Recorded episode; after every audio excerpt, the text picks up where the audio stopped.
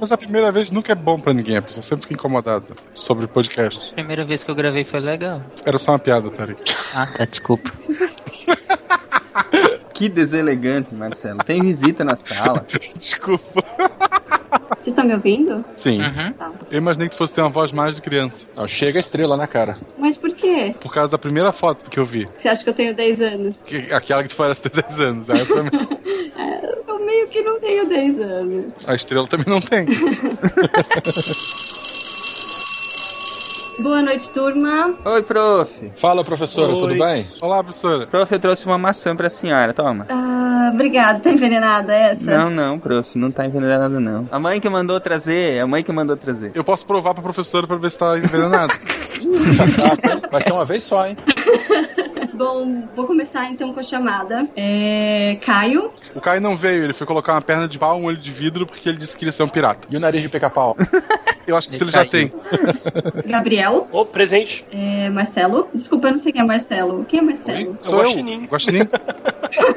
Você não conhece o Guaxinim. É que ela quase não vem na aula. Ah, entendi. Tarek. Oi, sou eu. Nossa, ela acertou meu nome, gente, tá vendo? Tarik, professor. Pessoas com intelecto superior é outra coisa. É por isso que eu sou professora, né?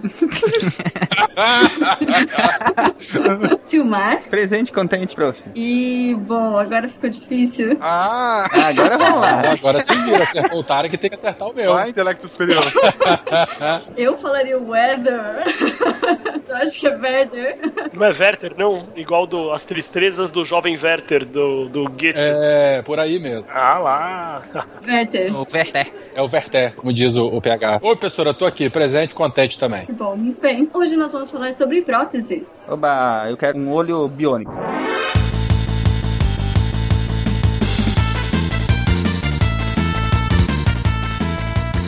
E aí pessoal, aqui é Silmar de Chapecó, Santa Catarina e a única prótese que realmente me interessa é a substituição do meu fígado por um fígado artificial. É, realmente não tinha frase, a gente notou. É. É. Parar de beber, que é bom nada, né? De Gaspar Santa Catarina, que é Marcelo Guaxinim, e como o tema hoje é sério, não farei piadas nem trocadilhos, em prótese nenhuma. Depois ruim foi a minha, né? Conseguiu ser pior que o Silmar agora. Foi boa, cara. Desculpa, é minha vez. Ah, aqui é o Dr. Divago e se eu tivesse uma prótese, ela me traria memória. Memórias? Pra eu lembrar que é minha vez. E, gente, eu sou o Werther, de Vila Velha Espírito Santo, e eu trocaria um braço por um exoesqueleto do Homem de Ferro. Nossa, mas saiu que nem o Homem de Ferro mesmo. Oi, eu sou a Fruna e eu não faço ideia do que eu tô fazendo aqui. Como não? Você é uma das especialistas, tem que saber. É prof, ué. Não era nepotismo? Boa noite, ouvintes. Aqui é o Tarek de Anápolis e, e o que os olhos não veem, o cérebro sente. Do fantasma. Oh, muito bom. Boa, hein? Boa referência. Eu fico triste em saber que essa foi a melhor. Que bom. Vocês estão ouvindo o SciCast, o podcast sobre ciência mais divertido da internet brasileira. Science World Beach.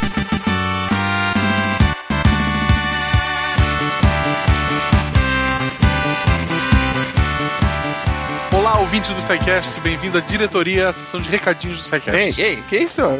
Ah, não, é, tava vazio a cadeira, eu sentei. Marcelo tomou meu lugar na diretoria. O que é isso, Marcelo? É um, é um início de motim? O que tá acontecendo aqui? Não, na, na falta do diretor, alguém tem que assumir aqui, né? Eu tava só esquecendo da cadeira. Então tá, já que tu tá aí, fica aí. Eu quero que você sinta o peso dessa cadeira aí agora. Porra, mais, mais fácil a cadeira sentir o meu peso. Então, já que você introduziu a sessão de recadinhos, eu vou dizer pros, pros ouvintes que o Facebook do SciCast é facebook.com.br SciCastPodcast, o Twitter é twitter.com.br SciCastPodcast, o e-mail é contato.scicast.com.br E é bom lembrar que a melhor forma de enviar uma dúvida, crítica ou elogio é através do formulário de contato que tem lá no site, no menu Contatos. É isso aí. tá muito confuso isso aqui hoje. O pessoal fica tão trocado. Nem sei mais o que falar agora, Marcelo. Tem algum recado? Tem um recado, um recado muito importante. O SciCast agora vai ter espaço para patrocinadores. Olha só que bacana. É bom, né? Você anunciaria no SciCast? Eu não seria. Eu não Se eu tivesse alguma coisa, eu seria. É bom lembrar que o SciCast tem mais de 100 mil down- downloads por semana nos episódios publicados. E, enfim, toda a qualidade dos programas que os ouvintes já conhecem. Se vocês gostarem da proposta e quiserem anunciar no SciCast, é só enviar e-mail para contato.scicast.com.br e a gente vai conversar, vai encontrar aí a melhor alternativa para vincular o seu produto ou empresa a essa divulgação científica que o SciCast faz por aqui, né, Marcelo? Exato, exato. Por favor, anunciem para continuar divulgando ciência e divulgar o seu produto, né? Exatamente. E nos ajudar a comprar nossos Ferraris, tanques e o que mais? Pô, se eu tivesse um computador novo para estar gravando, eu tava feliz. Olha aí, ó. O Marcelo tá precisando de um computador novo. Tô gravando no Windows XP. Gente, vamos ajudar o Marcelo a atualizar o Windows dele. Aliás, eu também preciso um computador novo pra editar, que o meu já tá capenga, coitado. Ah. É, e é isso aí. Lembrando também que aos ouvintes, né? Os ouvintes que gostarem da iniciativa de divulgação do SciCast e querem co- contribuir financeiramente para a manutenção do SciCast, vocês podem colaborar através do Patreon ou do PagSeguro na iniciativa que a gente chamou de Programa de Patronato. Vocês ajudam a financiar o SciCast, a custear os nossos servidores e a que o SciCast não acabe e continue gratuito para sempre, todo sempre e toda a vida, né, Marcelo? Exato. Muito bem, o que mais? Tem mais algum recado? Não, acho que a gente pode ir pro episódio, né? Podemos ir pro episódio? Pode ir. Beleza, vamos lá então, que o episódio de hoje está supimpa, como diriam alguns. E nos vemos depois, né, Marcelo? Lá na leitura de e-mails do SciCast no final da aula, né, Marcelo? Eu, eu vou tentar escapar, eu espero que não. vamos ver então. Um abraço, gente, até depois. Um abraço, pessoal, até depois.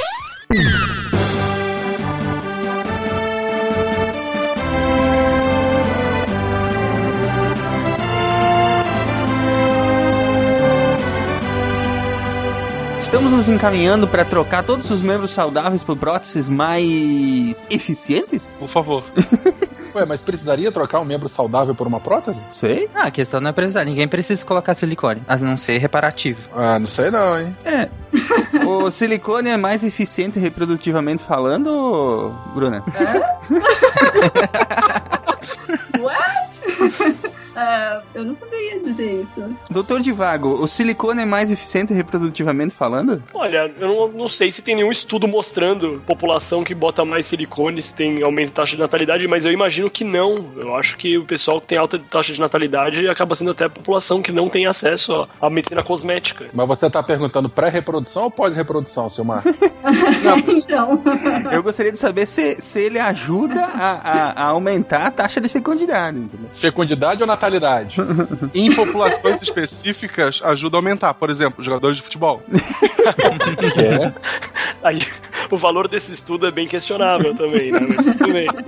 Segundo estudos, mas a fonte, né? Carece de fontes. Não, mas é, é sério, se é, a pergunta é interessante porque pensa, se no futuro a gente tiver a possibilidade de ter, por exemplo, um braço que seria muito mais eficiente do que o nosso próprio braço humano, será que a gente não trocaria? Mas o que que é um braço mais eficiente que o nosso braço que já foi evoluído pra isso? Não fadiga, carrega muito mais peso, tem muito mais habilidade, entre outras coisas, não só o braço, pernas. Mas eu acho que es- estruturalmente não tem como você fazer um braço mais eficiente, né? O corpo humano é um conjunto. Você não tem como ter um membro mais. um membro hiper forte, mas ele vai se apoiar em quê? Não, ele vai se apoiar nele próprio, no em próprio mecanismo dele, entendeu? Nós, nós já temos algum, algumas próteses assim. Ele é a alavanca de Arquimedes. Ele tá apoiado em si mesmo, a gente consegue mover o universo nele.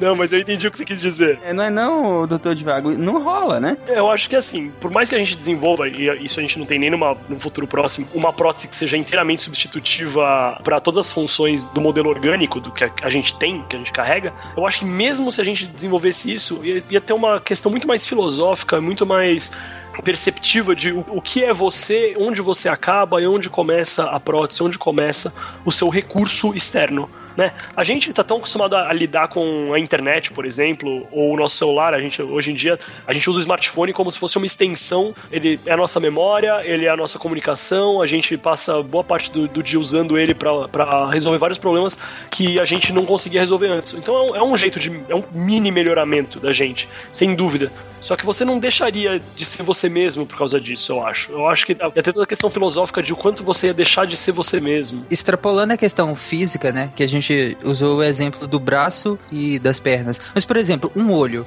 Um olho com capacidade de zoom, por exemplo. Capacidade de, de gravação, o que seja, igual naquela série Black Mirror. Mas um, um olho muito mais potente do que o nosso, muito mais eficiente do que o nosso, entendeu? É esse tipo de, de questionamento que eu tô fazendo. Eu entendo. Esse questionamento é bem explorado, por exemplo, no jogo, no, no Deus Ex, né? É uma série de jogos que você tem toda a questão do melhoramento humano. O seu personagem, inclusive, é uma pessoa que foi melhorada contra a vontade dele, né? Ele não queria ser um melhorado e ele sofre com essa maldição de ser um melhorado. Ele, ele mesmo fala isso várias vezes durante o jogo. E no jogo você enfrenta vários grupos é, extremistas que são completamente contra o melhoramento humano, o uso de prótese para melhoramento humano. Então, até nessa, nessa ficção que a gente tem em que existe esse material, essa prótese completamente substitutiva, essa questão do quanto a humanidade vai rejeitar o melhoramento vai se dividir no fim das contas. Vai ter um grupo de pessoas que gosta e que acha interessante, e tem um grupo de pessoas que vai achar isso algo menos humano, algo, algo que não deve ser feito, né? Esses grupos de rejeição aparecem também na, naquela série, não sei se você já viu, Extent, que é com a Halle Berry, eu acho. Lá também tem as, várias pessoas têm próteses muito eficientes, e tem um grupo de, de pessoas mais radicais que são totalmente contra essas próteses. E eles acabam faz, fazendo alguns atentados contra essas pessoas que têm próteses. A gente hoje tem isso, por exemplo, a corrida a gente já tem uma prótese que o cara consegue correr mais rápido do que um corredor, não tem um esquema desse? Sim, tem. É, e não vejo ninguém voluntariamente cortando as pernas para correr mais rápido com aquilo. Mas é porque o único propósito da perna não é correr, né? Também tem isso. A perna não serve só para você correr. É, mas eu trocaria um braço para ter um exoesqueleto legal, assim. Se fosse do Homem de Ferro, eu faria. E você pararia de sentir sua mão? Você pararia de sentir calor ou frio com a sua mão? Você pararia de segurar a mão da tua namorada ou fazer carinho no, no teu cachorro com essa mão e sentir, ter esse feedback sensitivo? Meu amigo, eu tenho outra mão e eu ia poder voar. então, mas aí você tá fazendo também um questionamento de uma coisa que te tira a imagem mental de um ser humano. Mas e coisas mais sutis, igual eu falei, por exemplo, do olho. O olho humano do biônico. Será que não, não, não seria válido? As pessoas não trocariam? Eu tenho um amigo que tem um olho de vidro, as pessoas olham para ele do mesmo jeito. não é tão. Não, é isso que eu tô falando. Quando você não tem essa característica de biônico, quando a, a, imagem que te passa socialmente ainda é de um ser humano normal, por que não trocar? Entendeu? Por, por exemplo, porque eu não tô falando que eu trocaria, estou falando assim, por que não trocar um olho saudável por um olho biônico muito mais eficiente? Se eu fosse usar um olho, bio, um olho de vidro, eu usaria o olho de tandem. é um questionamento quase metafísico esse daí, né? Por que, que a pessoa não faria um melhoramento dela mesma se ela tivesse oportunidade, se fosse imperceptível? Só que é interessante também o que você questionou, né? Até que ponto a gente nos identificaríamos como humanos? É, a gente vê bastante isso na cirurgia plástica hoje em dia, que é uma das coisas que a gente faz que consegue ter um melhoramento que é pouco percebido pelos outros, mas é muito percebido às vezes pelo paciente. É característico um ou outro caso de cirurgia de, de mudança de proporções faciais, a pessoa é insatisfeita com a forma do nariz, ou com a forma da maxila, ou com a boca, e faz cirurgia com uma modificação, às vezes não muito grande, mas que muda a, a própria percepção da pessoa, muda a própria autoimagem da pessoa. A pessoa relata que se olha no espelho e não se reconhece conhece. Então, às vezes, eu sei que isso é uma modificação de forma, né? Que a gente tá tentando discutir modificação de função, mas modificação de função perfeita a gente ainda não tem um exemplo. Agora, essa modificação de forma, um estranho que não conhece essa pessoa vai achar ela normal, às vezes até mais simétrica, mais bonita do que ela era antes. Mas a própria paciente já aconteceu de relatar que ela se estranha se olhando no espelho, ela não se reconhece, ela não se percebe como ela mesma. Mas, mas isso é questão de tempo, né? Porque com o tempo a pessoa acaba acostumando. Na verdade, é bem discutível isso. Acredita-se que não. Acredita-se que a autoimagem da pessoa não é algo que você consegue mudar com algum tempo depois. É uma, algo que você vai. Uhum. Mas com terapia, talvez. Daí a gente vai estar tá tratando uma doença que a gente criou, né? é, exatamente. Não tô dizendo que essa pessoa não deva fazer terapia, deve fazer terapia sem dúvida. Só que vamos não fazer ela precisar de terapia no uhum. começo, vamos conversar. Porque então se ela fizesse terapia antes de operar o nariz e aceitasse um pouco melhor uma modificação menor. É para não precisar ter que operar o nariz, né? Ela se aceitar primeiro, né? Ou até fazer uma cirurgia menor, ou até fazer uma cirurgia menor, mas às vezes a pessoa faz uma, uma cirurgia que modifica tanto a estrutura facial que a pessoa passa a não se reconhecer. Se a pessoa faz uma cirurgia menor, uma cirurgia que, em vez de modificar completamente a aparência dela, modifica discretamente, a pessoa consegue aceitar um pouco melhor, entendeu? Mas tudo isso é uma linha bem tênue na hora que você está operando um paciente em cirurgia plástica. É o caso de tatuagem, do cara que, por exemplo, eu tenho um amigo que enjoa da tatuagem que ele fez na, na, na perna. Ele disse que sentava no banheiro e ficava olhando lá a estrela que ele tinha colocado. Espero que não seja por causa da nossa estrela. E daí uma hora ele se cansou, ele desenhou um fogo e não sei o que. Tipo, ele foi enjoando daquilo que, que ele via todo dia. Será que não é um negócio parecido? Pois é. A pessoa entra numa loucura de querer mudar, de, sei lá, já que eu mudei, vou mudar de novo e de novo. E se você for parar pra pensar, você não vê um caso de uma pessoa que enjoou da perna normal dela, que não tinha tatuagem, que não tinha marca nenhuma, ela não, não enjoa disso, né? Por mais que esteja a vida inteira com isso. Verdade. E a população que não tem modificações, que não tem a tatuagem, que não tem a cirurgia plástica, que não tem uma prótese, essa é uma pessoa que é uma, é uma população muito maior. Deveria ser até mais frequente a gente ver pessoa que enjoa do próprio braço, enjoa da própria perna, mas a gente não vê.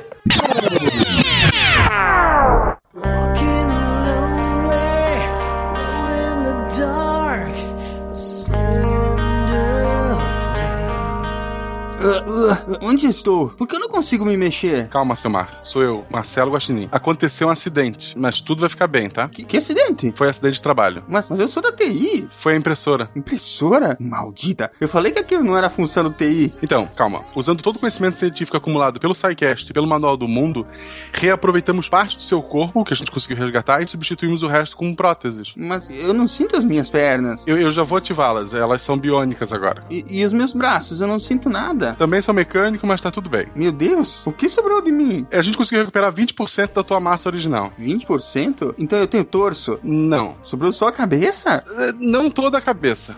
E aquilo que importa? Então, colocamos uma prótese bem bacana. Ela toca Barry White quando ativada, tem luzes. Hum, parece legal. Mas os 20% recuperados, o, o que eu tenho de humano? Bem, é, recuperamos o seu nariz.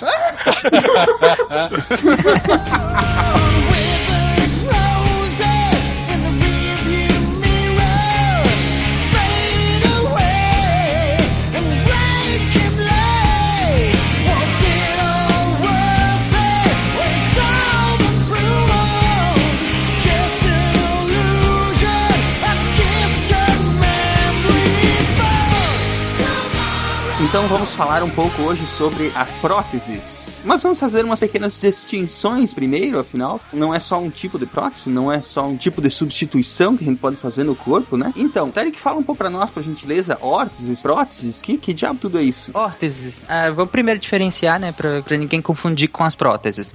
As órteses são basicamente dispositivos permanentes ou transitórios que ela, ela é utilizada basicamente para auxiliar as funções de um membro, de um órgão ou de um tecido, para evitar deformidades ou compensar insuficiências desses membros, né, que ainda são funcionais. As próteses, elas servem justamente o contrário, para substituir total ou parcialmente um órgão ou um tecido, né? Essa é a principal diferença entre elas. Tá, então, por exemplo, aquele freio de cavalo que traumatizou tantos nerds pelo mundo, aquele que é dentário, sabe, que puxa pela cabeça, ele é uma É, órtese. é, é uma órtese dentária. Aqueles coletes também pra corrigir postura, não é isso? Também. Aham. Vários ouvintes identificando agora. Vem cá, uma bengala é uma órtese? É sério, não, não tô zoando, não. Sim, ela, no sentido de auxiliar a função de um membro, sim. Mas pra ser uma órtese não tem que estar agarrada no corpo? Não tem que estar fixa, agarrada? Não, Não, não necessariamente? acredito que não necessariamente. Óculos pode ser? Óculos vale? A prótese externa ou prótese não implantada conta como bengala, colete, colar cervical, óculos, aparelho auditivo, são todas as próteses externas. Agora que a gente já diferenciou, várias causas podem co- causar amputação de um membro, né? A mais comum de dados extraídos né, de países desenvolvidos como Suécia, Dinamarca, tão longe do Brasil, é a doença periférica, que é uma, uma patologia secundária a diabetes e arteriosclerose, que são doenças engraçadas que são doenças extremamente comuns, entre aspas, em países desenvolvidos como Estados Unidos ou mesmo o Brasil também, pelo alto índice de obesidade também, que é um fator de risco para essas doenças, né? Isso, a doença vascular ainda é a principal causa de morte no, no- mundo ocidental, né? Nos países, países desenvolvidos e no mesmo no- nos países que antigamente eram de terceiro mundo, né? Os países em desenvolvimento. A gente aqui no Brasil tem bastante doença vascular, tem bastante diabetes e arteriosclerose. E a causa de, de amputação, é, principalmente sendo de causa vascular, microangiopática ou macroangiopática, né? A diabetes causa uma, uma doença vascular microscópica nas extremidades e a arteriosclerose causa uma doença vascular que a gente considera ela macroscópica, uma, uma macroangiopatia. É, lembrando que mais da metade da nossa população está acima do peso, que é um fator de risco. Tá, é, tá. Eu, eu- já entendi porque eu tô no cast. Vocês podem seguir o tá? Isso, você, você, Você vai sair tá daqui uma nova pessoa. Exatamente. Na verdade, não é um podcast, isso aqui é um intervention. A gente vai conversar com você. Desculpa, Marcelo, a gente tinha que dar um jeito em ti, cara. Pegadinha. Mas então, no Brasil a gente tem os casos é, que também são por, por amputação traumática relacionados com violência urbana. Isso acontece bastante em, em zona de guerra ou em local de altíssima quantidade de violência. Ainda assim é uma causa razoavelmente rara, né?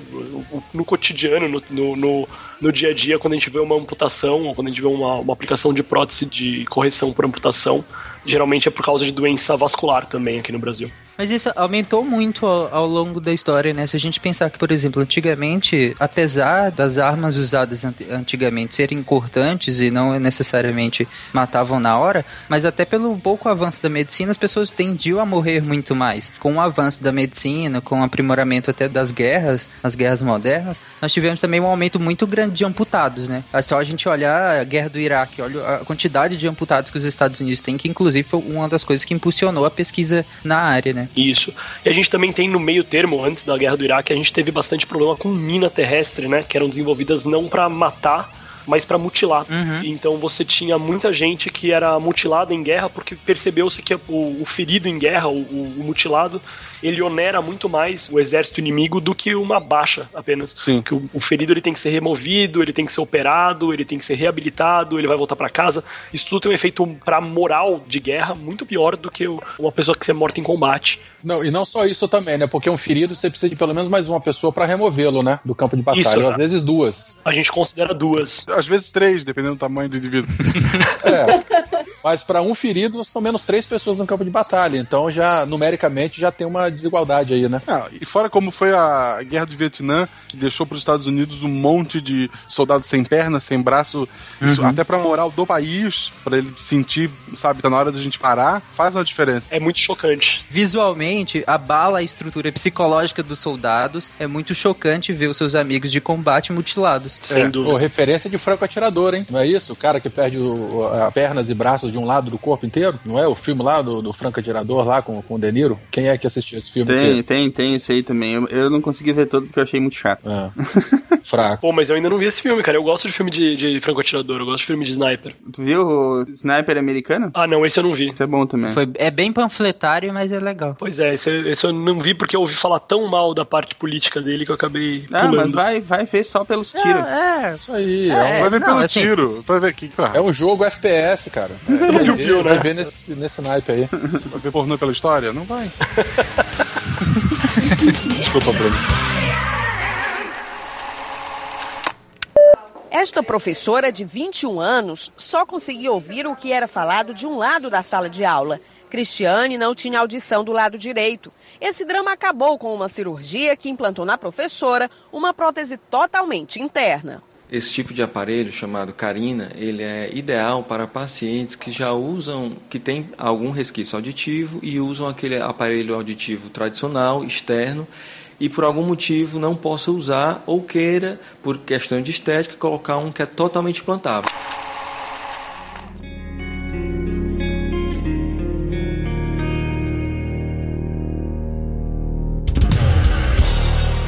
O Dival tinha falado do trânsito no Brasil, da violência urbana. Se a gente pega São Paulo, olha a quantidade de acidentados, principalmente por moto em São Paulo. Tanto que a doação de órgãos lá é ótima, né? Pela quantidade de pessoas que se acidentam na metrópole, principalmente por moto. Geralmente o que acontece é acidente de, de alta velocidade, né? Que resulta em, em traumatismo computação. O motoqueiro é uma vítima potencial porque ele tá do lado de fora do veículo dele, né? Ele tá exposto ao, ao meio. Mas, mesmo assim, a gente vê pouco caso de, de amputação traumática. Eu mesmo no pronto-socorro não me lembro da última vez que eu vi uma amputação traumática você pode ver em pronto-socorro, às vezes é um membro que chega com viabilidade comprometida. Daí a gente vai tentar trabalhar o máximo possível para preservar o membro. E quem sabe, posteriormente, ele até acaba evoluindo para amputação. Mas é difícil ver a, a, a, chamada amputação traumática mesmo, que a pessoa chegar sem o membro, o membro ficar no local, o membro ser trazido à parte, separado da pessoa. Isso é bem, bem incomum. Mas em menor escala, por exemplo, o perda de dentes, por exemplo, é considerada amputação? Não, não, não conta não. como amputação. Não. não, conta como fratura de, de, de dente, né? E uhum. Daí é corrigido com prótese também, mas ia estragar a estatística também, se for pensar nisso, né? é, e, e, inclusive, essa é um tipo de, de prótese que as pessoas chegam a tirar os dentes saudáveis para colocar prótese. Exatamente, tem, tem isso, isso também. tem muito. Mas é socialmente bem discutível, né? Tem grupos sociais que são contrários a fazer isso e acham uhum. isso bem estranho. É tipo o pessoal fora do garimpo. Pessoal fora do garimpo, pessoal fora do, do mundo dos rappers dos Estados Unidos né? Que tentam botar aquele monte de dente prateado, dente De com- ouro. de ouro, dente escrito o nome do álbum que o cara tá lançando, entendeu? Não tem. Eu, pelo menos, eu acho isso daí socialmente complicado. É, mas pro grupo social deles, né? Eu até nem sei se eles tiram, não é só uma capa, uma capinha, eles colocam por. Alguns colocam que eles têm um negócio que chama lente de contato pro dente, mas ah, outros trocam a coroa inteira do dente, que é, eles praticamente tiram o dente inteiro. Deixa só uma basezinha pra encaixar uma coroa em cima. Vocês viram uma campanha publicitária que fizeram? Acho que foi na Argentina, com um time de rugby, eu acho, que os caras. Eu não costumo acompanhar as campanhas publicitárias da Argentina. Não, mas eu acompanhei por causa da cerveja, que eles pegaram um time de rugby lá, uns, eu não sei quantos também, eles arrancaram um pré-molar aí, eu não sei, um dente lá de trás, e botaram um outro no formato de abridor de, de cerveja. Ah, não, cara, mas que, Caraca. que pariu. É, é ir muito longe, cara. Outra causa de amputação que a gente. que é pouca ah, ah, num, num todo, é ataque de animais, né? Brincar com tigre no zoológico. Aí em Curitiba é razoavelmente famoso, né? Mas, por exemplo, em, em- em países como Austrália e alguns estados dos Estados Unidos, por exemplo, a Califórnia, que tem muito ataque de cascavel, por exemplo, tem, um, tem amputações por causa disso. É, pode, pode ser consequência de um, de, um, de um acidente um pouco mais incomum, né? Tem aquela doença que é síndrome da. Alguma, ah, esqueci o nome agora. Que é pelo ataque da cascavel. O veneno dela causa. É, é uma intoxicação crotálica, né? Que a pessoa tem. É síndrome do compartimento alguma coisa. Ah, síndrome compartimental, isso pode acontecer por é. vários motivos diferentes, né? A gente tem síndrome compartimental em qualquer compartimento do corpo, né? Todo, todo- os músculos, eles ficam englobados em faixas, É, né? Que são as faces, aponeuroses. São as faces. Se você aumenta o volume do músculo, ele não tem pra onde escapar, porque essa face ela é completamente justa e ela não tem buracos escapatórias pros lados. Ela tem pequenos orifícios onde entram e saem às vezes artérias, mas um edema desse, desse músculo não, não é bem recebido pela face. O que acaba acontecendo? Esse aumento da pressão impede o sangue de chegar nesse desse local adiante. Então a pessoa começa a ter Necrose. uma necrose, uma isquemia ah, distal a- a- ao aumento da pressão. A gente chama isso de síndrome Uhum. compartimental. O tratamento é um pouco é, um pouco mais chocante, mas ele tem uma resposta muito boa, que é simplesmente você cortar aberto a, a face da pessoa. Você deixa aquele músculo aberto, Uhum. diminuir a pressão e a circulação dá conta do, do, de suprir a, a falta que ela tá fazendo mais pra frente. A pessoa depois vai receber antibiótico. Muitas vezes a pessoa evolui bem. Eu tenho um colega de trabalho que teve uma síndrome compartimental por um problema que ele teve, uma intoxicação, e ele precisou fazer esse tipo de procedimento no- nos braços. Ele Mas é ficou o quê? só Tipo uma sangria depois. mesmo? Não, não, é um corte aberto, é uma, é uma talhada gigante que leva. É como que- se que fosse acompanha- liberar a pressão, assim. Ah, Só- entendi. é como se fosse uma salsicha que você, co- você cozinhou demais na água, e daí você pega e passa uma faca do lado dela e ela abre. Sim, sim. De ficar a pressão ser bem é parecido. É, é- Tem uns procedimentos médicos meio, meio violentos aí, né? É, eu acho que esse procedimento tinha que ser feito com uma espada, pra ficar mais justo. tem um instrumento para amputação que é uma espada. Pô, perfeito. Em falar em espada e amputação, é, eu, eu vi a notícia hoje que a Arábia Saudita abriu com, tipo concurso pra carrasco. a galera que quer amputar os outros lá. Enfim. tá. O pessoal que é concurseiro deve estar prestando, né? Que eles não sabem nem o que eles vão fazer, mas estão fazendo concurso. Não sabem nem qual que é o emprego que eles estão concorrendo.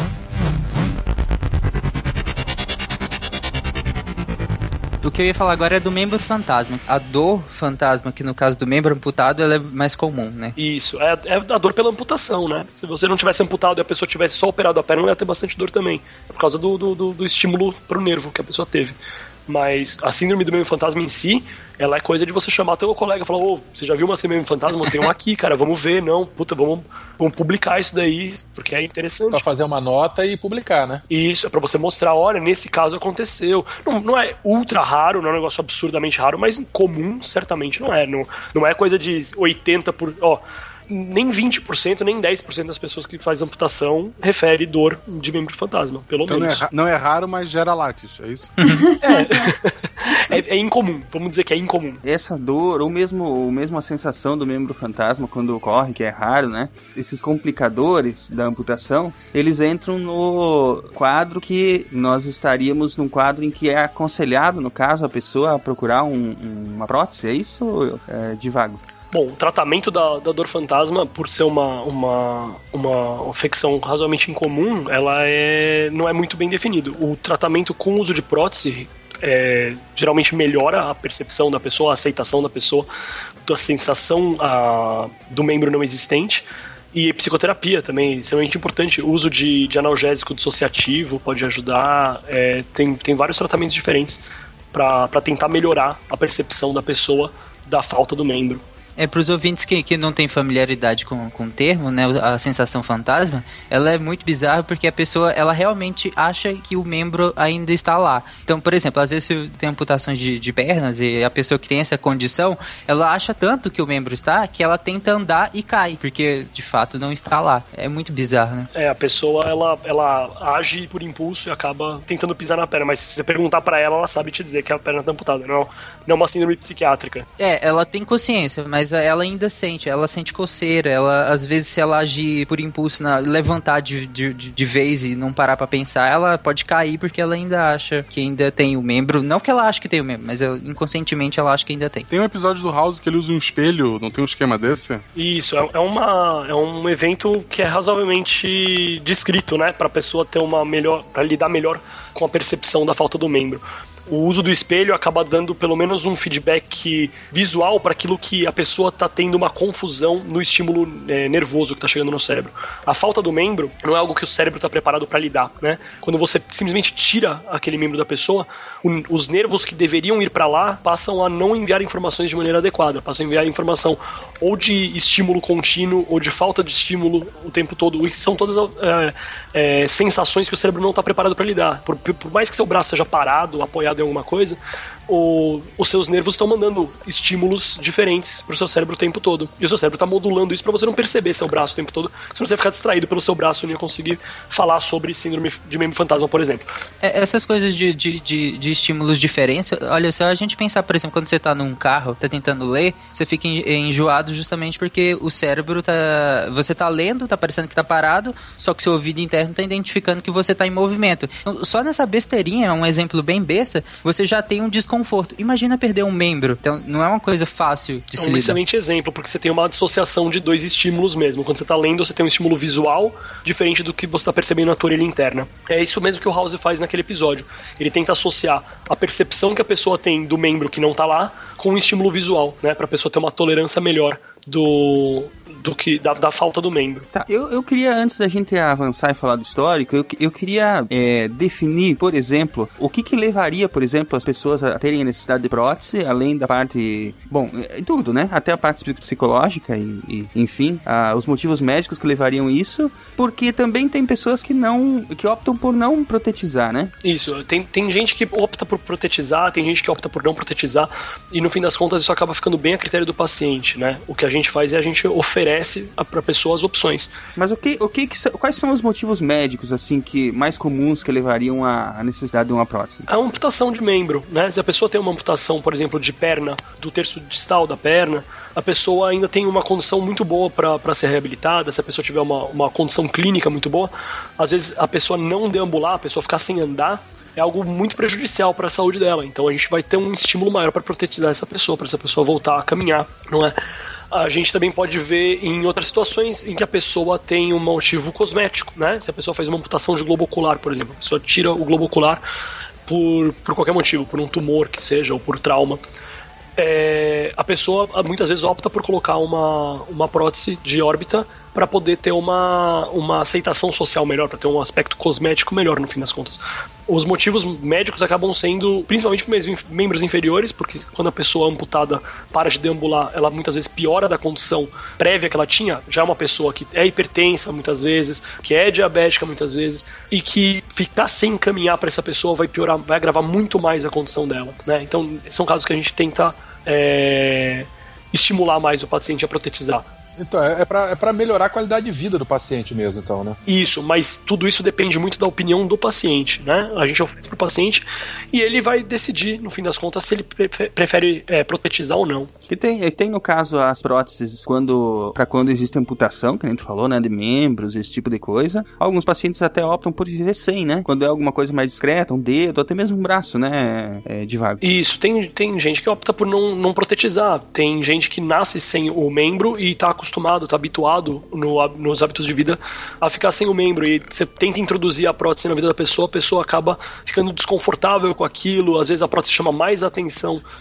Não, mas essas são duas situações um pouco distintas, né? Se ele já nasce sem o membro, é, já está acostumado com isso, né? Já, ele já, já, já tem toda a tua vida aí é, é, já com a referência sem, sem um membro, né? Vai de pessoa pra É, pessoa. mas e o valor da aceitação é, social também, né? Isso, a pessoa, se a pessoa prefere ficar sem a prótese, ótimo. A gente tem como trabalhar com a pessoa sem a prótese. A pessoa tem como ter uma vida completamente normal, muitas vezes sem a prótese. Às vezes a pessoa deseja protetizar, mesmo tendo nascido seu membro. A pessoa é, tem um desejo de protetizar por qualquer motivo que seja. E de qualquer maneira a gente oferece pra pessoa protetizar também. Não tem nenhuma. É, on- ontem no Masterchef tinha uma mulher cozinhando sem a mão. Aonde? No Masterchef. No Masterchef. Ah, sim. Eu tenho um amigo que trabalha comigo, que ele é professor, que ele, na adolescência, ele teve um problema no olho, teve que tirar, sei lá qual foi a loucura, e ele decidiu botar um olho de vidro. Olho de Tandera, não tem, não tem o que questionar. Eu sei que é um olho de vidro, porque, por como viver com ele, a gente acaba notando que ele tem um olho que não se move junto com o outro, né? Mas no geral ele fala que mesmo os alunos, sabe, ele, ele, ele disse que esses dias chegou um aluno com 3DS pra mostrar o 3D pra ele. E ele não quis, sabe, con- constranger o guri, explicar que não tem como ele ver o 3D, que ele, na verdade ele tem um olho de vidro, porque pro aluno que convive ali o dia a dia nem notou aquilo que ele tinha um olho faltando, né? E daí ele mostrou ali o 3D, ele fez, não, porra, bem legal, foi embora. Eu tive um professor na faculdade que ele não tinha os dois braços, professor de botânica. E ia pra faculdade, ia, voltava dirigindo e dava aula, e na época era transparência, ele ia lá. Peraí, ele não tinha. Não. Nasceu sem os dois braços. Como é que ele dirigia? Pois é, ele chegava o carro bem pra frente, ele ficava dirigindo quase com o queixo assim no volante, o carro dramático, e voltava é, dirigindo pra casa. É, tem, tem veículo adaptado, né, para as pessoas.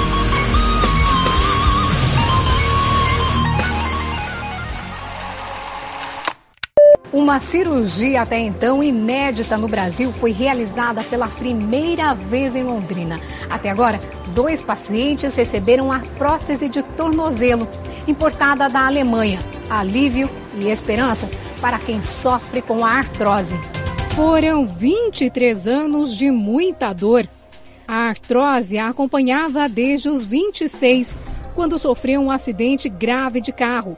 O tornozelo inteiro teve que ser reconstruído. Ah, limitou em várias coisas, né? Me limitou no andar, né? As dores constantes, porque cada passo que você dava vinha dor, né? E me limitou na vida.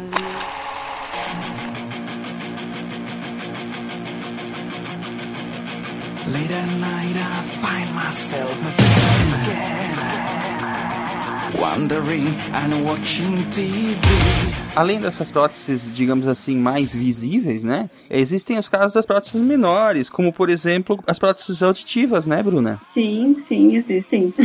Me parece que a prótese auditiva ela é, ela é, é inserida na vida da pessoa exatamente para que ela tenha uma vida mais normal, né? Mas também tem pessoas que preferem não usar, né? É, acho que depende, é, como o Divago disse também, deve- depende muito do caso clínico da pessoa, né? As pessoas que já nascem com uma perda auditiva relativamente. gra- Porque existem vários graus e tipos de perda auditiva. E dependendo do tipo e grau de perda auditiva que, por exemplo, a pessoa já nasce, é mais difícil protetizar, às vezes a família não quer, não aceita, e principalmente se nasce já numa família de surdos, que já se comunica por linguagem de sinais, provavelmente vai ser uma criança que provavelmente não vai se beneficiar com o uso da prótese porque ela vai se comunicar com a comunicação alternativa.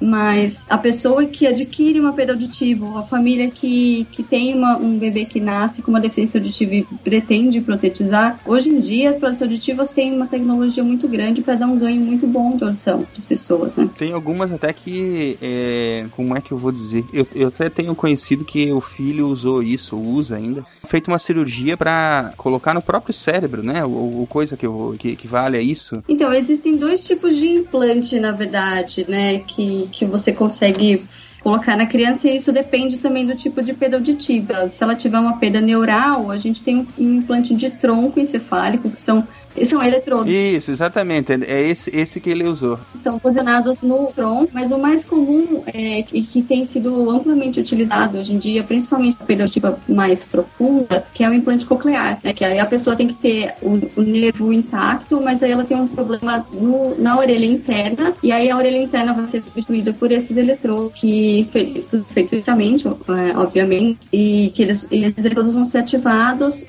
Ele também usa um aparelho auditivo e o eletrodo é ficcionado no dentro da, da cóclea, né? Que é o, o a orelha interna. Mas é aquela questão que tem algumas pessoas que defendem, por assim dizer, que a pessoa que nasce com problema auditivo, por exemplo, ela pode ter uma vida normal sem próteses e são até meio contra, assim, as pessoas apelarem para esse tipo de cirurgia mais agressiva para recuperar a audição. É, existe uma, uma comunidade dos, que, que defende a linguagem de sinais. Né? Eles são muito pró-linguagem de sinais, eles têm uma comunicação própria é um, um, jeito de alfabetização próprio. E tem pais que até ficam tristes quando os filhos nascem ouvintes, né? Se eles são deficientes auditivos. Porque é difícil para eles se comunicarem com a criança, né? Uhum. É, mas se a criança acaba nascendo surda por genética ou por qualquer outro motivo, às vezes eles. A, a maioria desses pais, na verdade, opta pela comunicação alternativa mesmo. Porque uhum. o processo cirúrgico, o processo de terapêutico para a introdução da. Da audição, né? É, é isso. Da, ou da processo auditivo ou do implante coclear é um processo demorado, exige muita paciência, exige também é, tem muito gasto. Então tem pai que acaba optando mesmo pela comunicação alternativa, dependendo do grau e auditiva da criança, né? Foi. Mas até que ponto essa introdução do implante é mais para satisfazer os pais do que a criança? Quando os pais são normais e a criança tem a, tem a deficiência auditiva? Então, aí normalmente os pais acabam optando pela, pela protetização, né? Principalmente pela pela comunicação deles com a criança. Mas acho que a experiência que eu tenho são de pacientes do SUS, né? São pacientes que não têm uma condição financeira muito boa, então tem pais que acabam optando por não protetizar a criança pelo gasto que, que isso vai gerar. Mas normalmente a vontade dos pais é sim protetizar, é sim passar pelo, pelo caminho da alfabetização e oralização da criança. Uhum. É, e também é, acho que tem que ter um acompanhamento com esses pais que têm essa deficiência e não querem que o filho tenha esse implante, porque, querendo ou não, é um tipo de limitação, né? Tá, se ele cresce nesse meio e se ele vive nesse contexto que as pessoas também eh, se comunicam assim, tudo bem, mas você não garante que ele vai viver a vida inteira nesse meio, ou, ou ele mesmo queira viver nesse meio, também tem esse essa questão. Então eu acho que seria prudente colocar. É, na verdade, a criança pode escolher depois, né? Criança ou jovem. O problema é que já se perdeu muita informação auditiva ao longo do processo. Quanto mais novo, mais fácil de assimilar tanto o, o contexto de linguagem de sinais, quanto o contexto de, de, da linguagem normal, por assim dizer. Ô, Bruna, você já teve caso de, de pacientes mais velhos, assim, que colocaram o implante? E, e como é que foi a recuperação disso? E... É tão pior assim mesmo? Isso, vai depender do caso, assim. Primeiro, se a criança já nasceu surda. E segundo, se a criança adquiriu a surdez depois de ter adquirido a fala, né? Aí são casos totalmente diferentes. Se a criança já nasceu surda e ela vai receber a prótese auditiva numa idade avançada, o processo terapêutico e de adaptação, da, tanto da prótese quanto da, da oralização, é muito complicado. Comprometido, né? É, fica muito comprometido. A fala vai ficar comprometida porque a prótese auditiva, ela, ela comprime as frequências, né? Ela acaba comprimindo porque não cabem todas as frequências de sons que a orelha humana é capaz de ouvir. Então, é, ela acaba comprimindo e nessa compressão você pede informação auditiva. E nisso você, você pede informação de fala e vários fonemas da língua portuguesa. Você vai ter uma fala comprometida, né? E também a questão da alfabetização vai ser mais complicada. Tudo vai ser mais complicado para essa, essa pessoa que foi protetizada tardiamente, né? Quanto mais cedo você protetizar, mais cedo, mais fácil o processo terapêutico. Agora, para crianças que perderam a audição depois que elas já adquiriram a fala, aí é, é, um processo mais tranquilo, né? É complicado também, depende do, de quanto demora esse diagnóstico e a protetização, mas é, é um pouco mais tranquilo porque a criança já tem o, a noção do feedback auditivo e, e, das palavras e tudo, né? Eu perguntei isso aqui desses vídeos que, que aparecem na internet, no YouTube, de pessoas que recebem, né? Que, que quando o aparelho liga pela primeira vez assim, tem uns vídeos muito emocionantes de crianças, vezes até de adulto também. Sim. Visualmente é muito emocionante, que a, a pessoa ela fica com, com uma cara de surpresa assim muito grande. Você já teve algum, algum caso desses assim? De, por exemplo, uma pessoa que nunca ouviu na vida e você presenciar as primeiras vezes que ela escuta, Bruna? Ah, na verdade, é, adulto, não. Eu tive um caso que eu acompanhei de um bebê que recebeu a prótese com quatro meses de idade. Porque assim, você, quando você coloca a prótese numa, num bebê, você já não vai colocar um volume muito alto. Aham. Colocar de uma maneira geral, assim.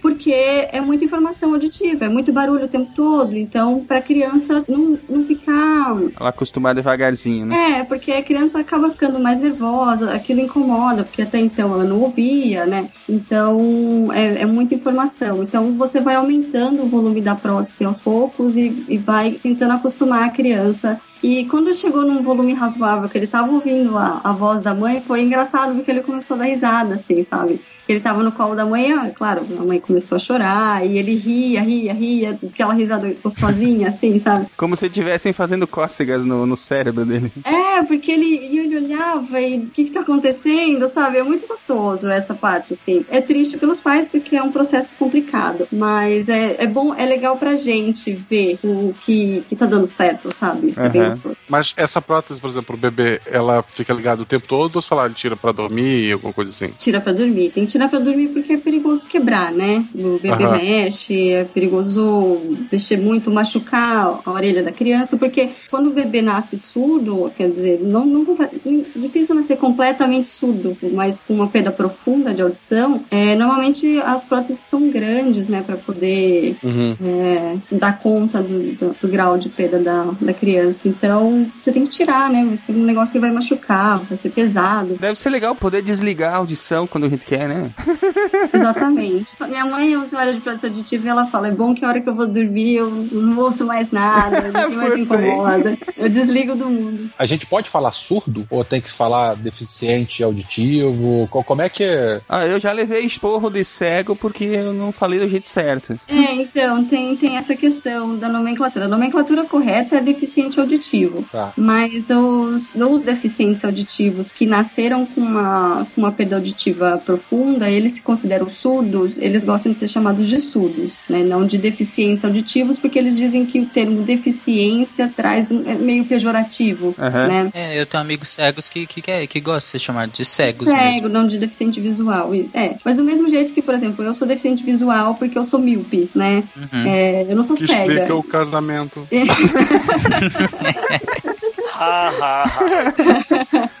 Então, eu não sou cega, entendeu? Então, do, do mesmo jeito que eu tenho um grau de deficiência visual, algumas pessoas têm graus de deficiência auditiva. Então, eles não podem ser considerados surdos, porque eles não são Entendi. completamente É, surdos. e entendeu? lembrar que, principalmente os mais antigos, tem aquele negócio, ah, ele é surdo mudo. Não, assim, muitos não falam porque simplesmente nunca ouviram ah, ninguém falando pra aprender. A maioria das Exatamente. pessoas é um dos dois, né? É, a pessoa ser surda muda, ela tem que ter um azar muito grande, É. né? ela teria que não ter a, a prega vocal ou alguma coisa que, que para produzir o som. Deve ser bem raro, né? Mas ela não tem o feedback auditivo, então ela não sabe como pronunciar as palavras. Mas se você der um beliscão nele, ele vai gritar. Eu lembro que em, em Floripa tinha uma, uma pessoa que era apelidada pela comunidade de uma maneira terrível. Ah, é a Mudinha. E a Mudinha andava assim, ela tinha outros problemas e tal, mas assim, ela volta e meia ela se revoltava e ela começava a gritar. E me, É. sabe, me- eu achava estranho assim, como assim a Mudinha grita? Mas é porque o problema dela era auditivo, as pessoas só não, não entendiam isso, né? Ela não escutava, por isso ela não sabia reproduzir as palavras. A família Exatamente. nunca, nunca cuidou muito bem dela, já era uma senhora, né? Mas a família sempre foi. Antigamente tinha aquela ideia de, ah, é uma pessoa com problema. Tem gente que é, que é diagnosticada, ah, ela tem um problema, sei lá, de desenvolvimento, e a pessoa só é surda, ela não tá se desenvolvendo porque ela não tá tendo o estímulo que ela precisa, né? Exatamente, exatamente.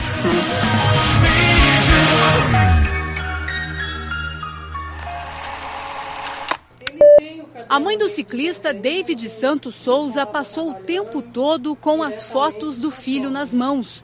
Ela disse que quase não dorme, que não vai ao trabalho e que não sente raiva do motorista que atropelou o filho. Comovido com a história de David, seu Nelson, dono de uma loja de próteses, resolveu fazer uma doação para o limpador de vidros. Vamos colocar o que é de melhor para restabelecer a cidadania desse rapaz novamente. E nós vamos ajudar fazendo a prótese dele, é o, que- é o mínimo que podemos fazer.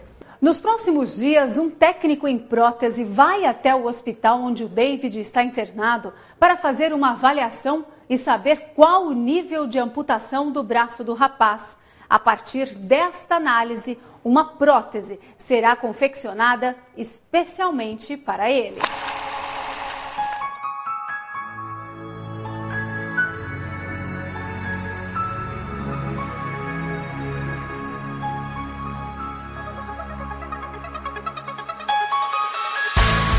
Bem, vamos falar um pouquinho sobre o histórico, então, de como que surgiram as próteses, né? Bom, a, a referência de utilização de aparelhos proteicos, ela é bastante antiga, né? Desde o, de 4 mil anos antes de Cristo aí, já existem referências lá em livros sagrados do hinduísmo.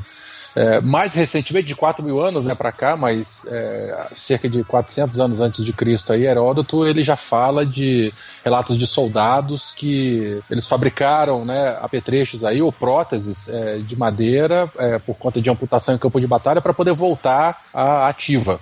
E recentemente aí arqueólogos alemães e egípcios aí já acharam um, um, um, o que se acredita ser o membro artificial mais antigo documentado, né? Que foi um, pé, um dedão de pé talhado em madeira com peças de couro que foi encontrado aí junto a, a um corpo de uma mulher. Né? Ele foi achado em 95, mas data-se aí em torno aí de 3 mil anos.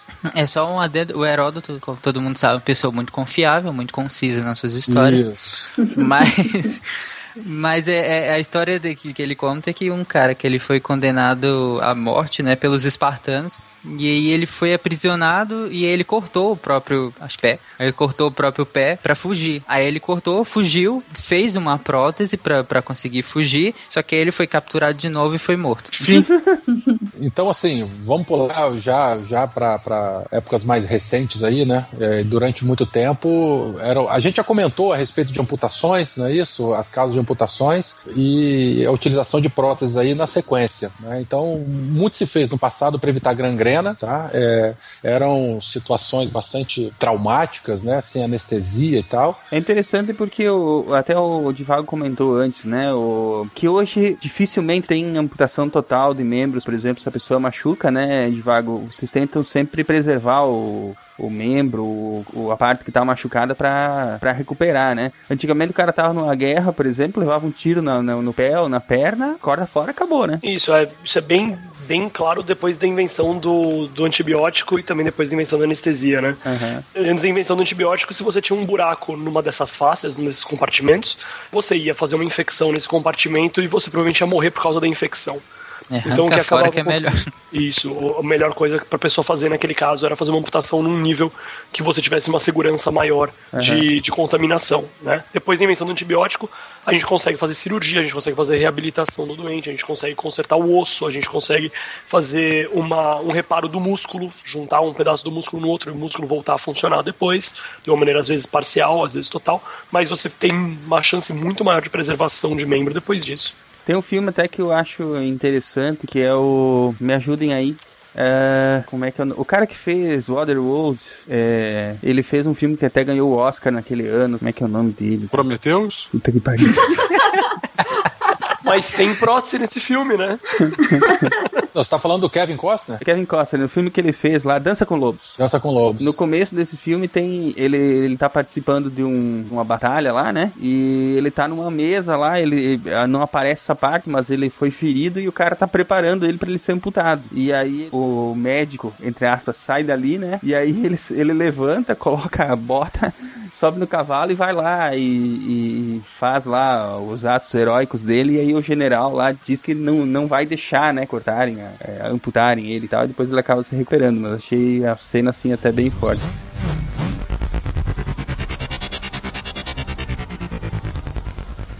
Bom, depois da Segunda Guerra Mundial, ao mesmo tempo que as guerras né, são esse desastre humano, mas a tecnologia avança bastante durante a época das guerras. Né? Tanto a indústria bélica, enfim, mas a, a medicina também avança bastante. E depois, logo aí da Segunda Guerra, a tecnologia avançou e já começou a ter produção de, de peças, de componentes pré-fabricados. Então isso agilizou ainda mais a confecção, a elaboração de próteses E, e sim, já, já se podia comprar membros, né? Substitui, substituição de membros aí já é, prontos, assim, né? Tornando mais fácil e mais acessível aí a, a, a quem necessita, né? Quem precisava.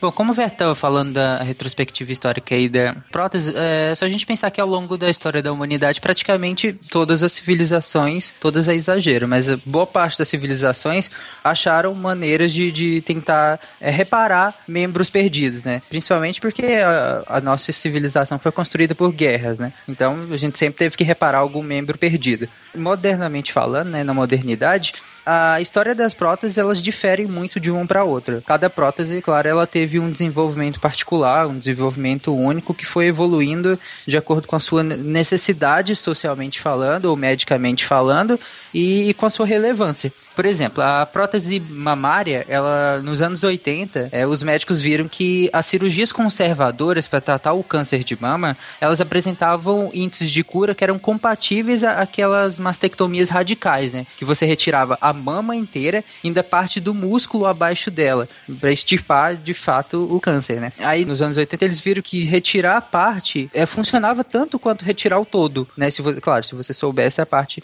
exata de, de tirar. Sabendo que cortar dava. É isso, exatamente. Inclusive tem até um bisturi que eu não sei a, a quantas anda, que ele ia cortando, cauterizando e analisando a fumaça que, que saía, né, a, a, os resíduos que saía, eles iam, ele ia analisando e vendo aonde era para parar de cortar. Enfim. É, então, com a, essas cirurgias que já não, já não retiravam tudo, né, deixavam a parte, surgiu a necessidade da reparação estética. E aí surge a necessidade do silicone. E aí a gente passa a usar o silicone na, na, na reparação da, da, dessa mama, que posteriormente a gente passou a usar também na, na medicina estética. Outro exemplo de desenvolvimento paralelo de próteses é a prótese dentária. A mais antiga que a gente já encontrou foi ainda da época dos fenícios, né? 4 mil anos antes da Era Comum.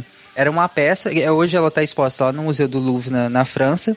É, são seis dentes, dois caninos e quatro incisivos ligados por um fio de ouro de 30 centímetros. É, o central e o lateral direito pertencem a outra pessoa que substituiu os dentes ausentes da pessoa que estava usando a, a prótese. Então ela pegou dentes de outra pessoa, amarrou eles com fios de, de ouro e, e colocou como se fosse uma prótese mesmo. E, e, a prótese dentária, ela, ela evoluiu a partir do momento que começou a ser descrita técnicas de confecção de dentes artificiais, né? Que hoje e ao longo da história ele foi feito tanto de porcelana, de materiais poliméricos, que são aqueles que sofrem ação de polimerização, e ouro também, né? Como a gente falou lá do início, por uma questão social, e entre outras coisas. Não, é legal que a, o tipo de prótese dentária evoluiu, mas o método do trabalho do dentista continua medieval, aquela porcaria, né? que nada, cara. Eu fui tirar o siso semana passada. Eu achei que o método evoluiu muito, viu? Nossa, eu odeio dentista. Eles agora usam uma, uma anestesia que é por computador e ele diz que coloca a quantidade certa de anestesia para você não sentir, mas que também não vai deixar a tua boca daquele jeito que deixa a tua boca dormente por, por seis horas. Já devem ter tomado, né? Ah, eu sempre peço pra ficar assim. Dobra a dose, olha o meu tamanho. Cara, quando eu vou, tipo, eu falo, velho, coloca o máximo de tubete que você conseguir. Pode colocar. Nesse que eu fui semana retrasada, ele, ele usou esse tipo de anestesia aí que a boca não fica dormente, cara. Achei muito estranho. E ele sempre fala, né? Não morda o lábio. E a primeira coisa que a gente faz é ficar mordendo pra ver o quanto tá anestesiado ou não. Cara, dentista é o principal resquício que nós temos ainda da Idade Média. Achei uma evolução bem interessante, assim, esse negócio da anestesia aí. Isso aí também tá sendo usado na medicina convencional, na medicina não cadeira de dentista, Divago? A anestesia que o pessoal passa tópica geralmente tem um efeito menos, menos parestésico, né? A pessoa não para de sentir. Então, porque às vezes a anestesia que, que aplica que fica dormente, é que nem o Divago falou, é atópica. A que essa que talvez você sofreu, talvez ele anestesiou o próprio nervo acima no plexo aí, por isso que... Aí já não sei, só sei que ele deu, deu uma torcida no dente e já tinha arrancado, não senti nada. Isso, isso é um truque do, do... Fica mais fácil fazer no, no rosto, porque no rosto os nervos que sentem e os nervos que movem as coisas, os, os nervos são diferentes, os nervos que fazem coisas diferentes na cabeça. Na cabeça, no, você tem um nervo para sensibilidade sensibilidade da língua, um outro nervo que passa dentro do tímpano, que vai dar uma outra parte da sensibilidade da língua, você tem nervo que vai dar motricidade da boca, você tem nervo que vai dar, que é longe desde a motricidade, que vai dar só a sensação de tato e de dor, então é bem, é bem separado a percepção. Você aprende onde, onde fazer o bloqueio, onde colocar o anestésico, aquele nervo para de funcionar e a pessoa para de sentir dor. Mas Aham. continua mexendo normalmente, continua tendo sensação de vibração, por exemplo, a pessoa continua sentindo muitas vezes. Depende muito do, do que você bloquear na pessoa. Da época que eu fui no dentista as primeiras vezes, pro tratamento que eu tive esse último mês aí, nossa, cara, é, é do medieval pra século XXI. É porque depende também do dentista, né? Depende da experiência dele, que às vezes ele não, não dá conta de anestesiar o, o trigêmeo e aí ele fica com medo, ou, ou às vezes não tem experiência e aí prefere a anestesia tópica. Não, estava tranquilo, tinha mão filho. Imaginem como é que não deveria ser antigamente com o pão ou comer o cereal, não é isso? E a, a própria farinha para fazer isso, a quantidade de grão de areia que não devia ter e como é que não era o desgaste dos dentes, né? Daí a, a necessidade também de, de se utilizar dentadura para poder suprir esses dentes bastante desgastados, porque o método de fabricação do alimento era muito, muito arcaico, né? Eu acho que foi evoluindo bastante com a história, né? Tanto que quem tinha todos os dentes, né, casava mais fácil, não é isso?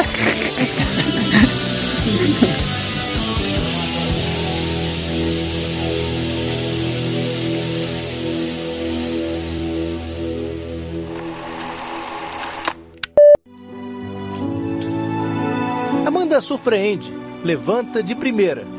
Em seguida, testa o equilíbrio do corpo, quer firmeza, segurança, precisa de muletas. Afinal, lembrem-se de que ela não tem nenhuma força nas pernas. Mas assim que a mente de Amanda diz ao corpo que gostaria de andar, a região em volta da cintura, a última parte que ainda responde ao cérebro, transmite essa mesma ordem ao computador. Isso acontece porque os sensores traduzem os mínimos movimentos de Amanda e a máquina diz ao robô para andar na direção exata em que ela tentou se mexer.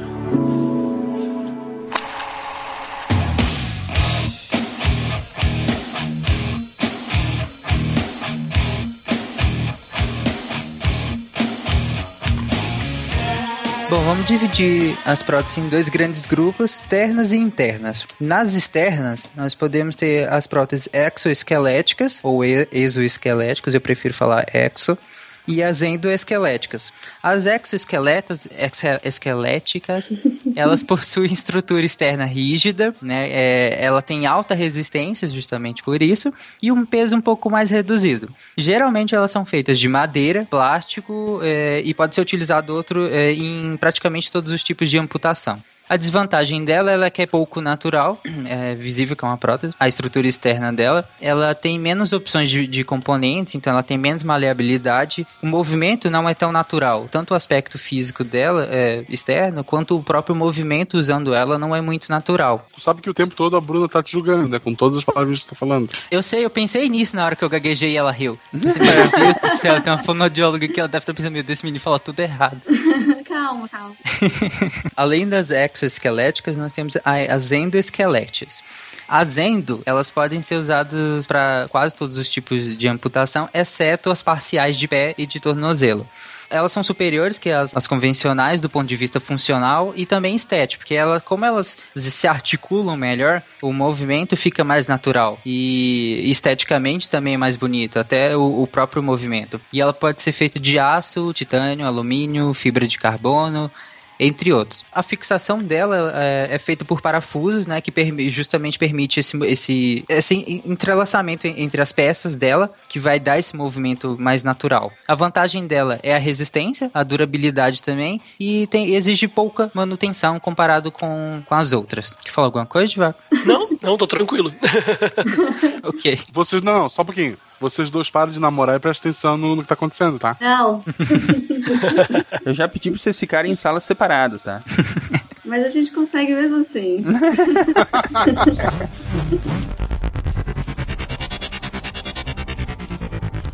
As internas, nós, vamos, é, nós temos as próteses articulares, que é, elas são utilizadas no tratamento de doenças articulares e inflamatórias crônicas. Ela substitui a articulação por uma prótese artificial que é composta de peças mecânicas. Tem, por exemplo, o coração também, é um coração artificial, que ele é implantável e ele substitui principalmente os ventrículos. Ele estende a vida do paciente que tem uma insuficiência cardíaca grave em estágio final, que mantém o paciente ativo, vivo, a, é, até ele achar um doador né, do órgão. Só que é muito complexo, é muito difícil de implantar e tem muitas complicações. Essas próteses articulares aí que você mencionou agora há pouco, entram aí nessas todas. É, bom, esse pessoal que às vezes faz operação para arranca a cabeça do fêmur e coloca uma peça de titânio. É essa categoria aí, não é isso? Ou não? Sim, e também tem aqueles principal. O, o principal que eu queria falar é daqueles joelhos mecânicos, é, tipo de prótese biônica, que eles têm toda uma tecnologia de que eles mesmos identificam o movimento. É muito interessante. É, tem, tem essas próteses adaptativas, né? O... Eu não entendi direito a pergunta. Você perguntou se há esse tipo de não, prótese. Não, essas, essas próteses articulares internas aí, por exemplo, é a pessoa que vai fazer uma cirurgia de. que Às vezes o cara tem uma artrite, tem alguma coisa que tem que trocar a cabeça do fêmur aí. De vez em quando a gente ouve falar isso. disso aí, né? Esse é um exemplo de uma prótese articular interna, não é isso? Ou, ou não? Eu tô falando besteira. Isso, isso mesmo.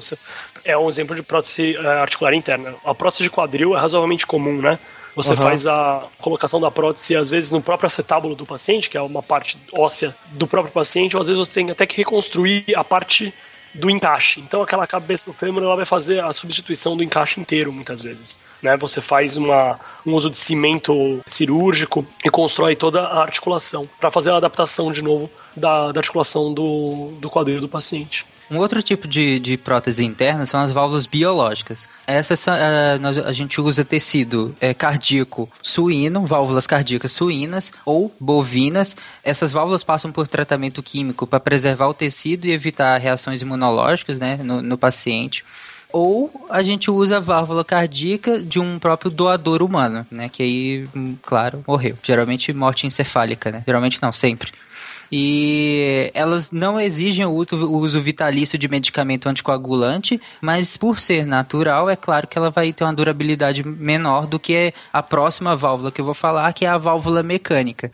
Essa tem uma durabilidade muito maior, porque, claro, ela é mecânica, então você não precisa de intervenções cirúrgicas constantes, só que ela tem um problema que ela exige o uso de medicamento anticoagulante é, vitalício, porque ela aumenta os riscos de, de coágulos na, na, nessas válvulas. Teve uma coisa que eu gostaria de saber. Marca-passo, por exemplo, é considerada prótese? É uma adaptação que substitui o nosso material, né? Parece que juridicamente é considerado prótese sim o marca-passo. Oficialmente considerado prótese. Que, que substitui o, a atividade elétrica que seria produzida pelo próprio nó. Isso. E qual que é o equipamento, aquele outro, que nem eu falei, ele não é ativo o tempo todo, ele só fica ali monitorando e quando a pessoa tem uma arritmia ele dá um choque. É um desfibrilador interno, né? Muitas ah, vezes ele é um, ele é um marca-passo com um desfibrilador interno também. Entendi. Ele só fica lá e percebe se a pessoa diminuir muito a frequência cardíaca, ele pode entrar. Então tem aquele o paciente que usa o marca-passo e que não tem um bloqueio total, que não tem uma disfunção completa.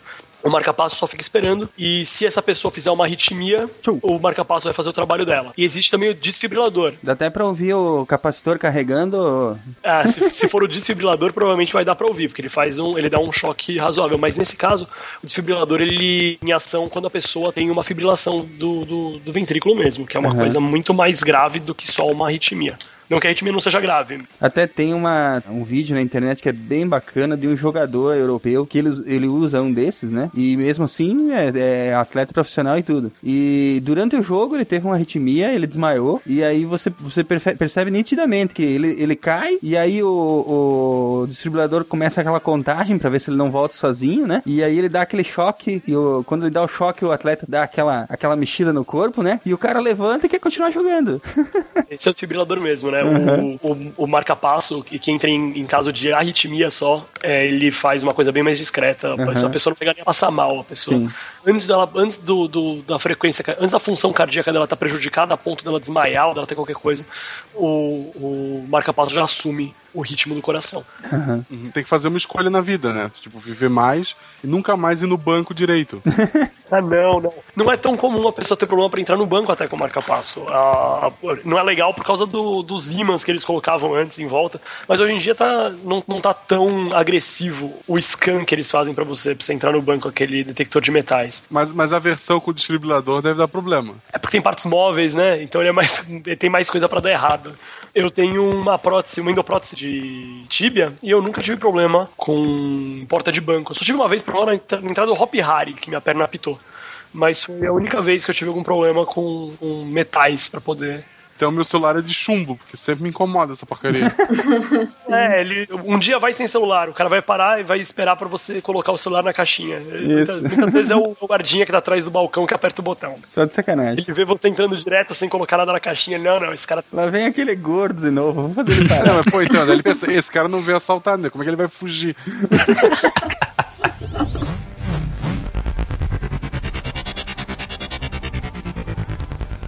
Exoesqueletos. Quanto estamos longe de nos tornarmos homem de ferro? Estamos bastante longe, né? Mas quem sabe que nós não estamos caminhando na direção certa, né? Não estamos dando conta de caminhar ainda. É, mas o, o problema é o, é o suprimento de energia, né? Aquilo está só na ficção mesmo, mas materiais mais leves, resistentes e utilizados aí para poder é, aumentar a resistência né, ao peso e, e isso aí já, já, já, já existe, né? Aumentar a resistência do usuário, é, aumentar a força, isso aí já, já é utilizado na, na, na medicina, já utilizado para pessoas com. Eu não sei como é que se fala isso, hein? É, é, médicos aí de plantão. É, deficientes físicos para paraplégicos, para poder ajudar a, a caminhar. Isso aí já é uma, uma realidade. O exoesqueleto, como o próprio nome diz, é um esqueleto que fica por fora do corpo. Ele é bastante comum na natureza, né? muitos artrópodes, insetos já, já utilizam desse mecanismo aí de sustentação. Na, na indústria, o, exoesqueleto artificial energizado, né? o exosuit, é, o exoterno, é, ele também já é utilizado. Por exemplo, eh, você falou que esse exoesqueleto é usado nos artrópodes, né? É, e um dos problemas, problemas, entre aspas, dos artrópodes é justamente a limitação de crescimento do exoesqueleto, né? Que eles precisam ficar fazendo aquelas equidizes. Se Isso. nós formos usar, acho que talvez teríamos os mesmos problemas também. Só que É, nosso, mas- claro, nós não teríamos equidizes, teríamos só que trocar a fábrica. É, e gastar alguns milhares de dólares de tempos em tempos para poder adaptar um, um maquinário novo, né? Ninguém mais vive sem manutenção de alto nível. Até tem um anime bem bacana que tem essa mais ou menos essa temática, né? Ghost in the Shell, que as pessoas e até volta um pouco naquela questão da discussão filosófica que o Divago estava propondo no começo, né? Que os ciborgues, por assim dizer, né? Que são pessoas que têm muitas partes é, artificiais, né? Elas se questionam se elas ainda são humanas, porque elas simplesmente não, não podem viver sem manutenção de alto nível. É exatamente o diálogo que tem nesse anime, né? Não sei quantos aqui assistiram, mas enfim, é muito bom. Não, nunca vi Eu não não. assisto anime. Vocês são todos uns fracassados. Nossa, obrigado. Eu não assisto anime. Eu sou crescidinho já. Deveriam estar envergonhados. Você principalmente, Tarik. Assista esse e depois vai me falar se é anime de criança. Tem outro que tá na pauta ali, que é o Fullmetal, que também tem a prótese, tanto da perna quanto do braço. Durante a Copa do Mundo aí ficou bastante em evidência a- a- o estudo lá do, do Nico Ellis, um, um cientista brasileiro que desenvolveu um exoesqueleto e a ideia é que ele fosse utilizado por um deficiente físico né, na abertura da Copa, chutando, dando o pontapé inicial do, do- da bola em direção ao gramado. É, só que esse assunto ele gerou bastante, bastante discussão, porque uns, uns dizem que não foi dada atenção suficiente. Fala, Tarek, você ia falar aí? É, eu ia falar isso agora, tipo, ele teve essa mídia pra gente, né, que gosta de ciência, mas assim, na, pro, pro grande público, foi ali poucos segundos. É, na verdade o problema, o grande problema que aconteceu ali é que deram um pouco de destaque porque o chute não foi no meio do campo, não teve aquele, não é, não foi, digamos É, porque assim. ia estragar o gramado, que Ah, eles falaram. Deus me livre. Nossa. É, ciência pra quê? Gramado tem que ter, ué. E aí esses exoesqueletos, eles, eles podem ser controlados por implantes, né? Existem centrais de processamento de dados, né, que são ligados no corpo das pessoas aí para poder ajudar a caminhar, ajudar a andar, ajudar a fazer as suas, as suas funções aí de deslocamento. O caminhar ainda ele não é perfeito, né? Então, assim, é, o exoesqueleto precisa ser ajustado em detalhes aí, tem que ter ajustes personalizados para cada, cada pessoa.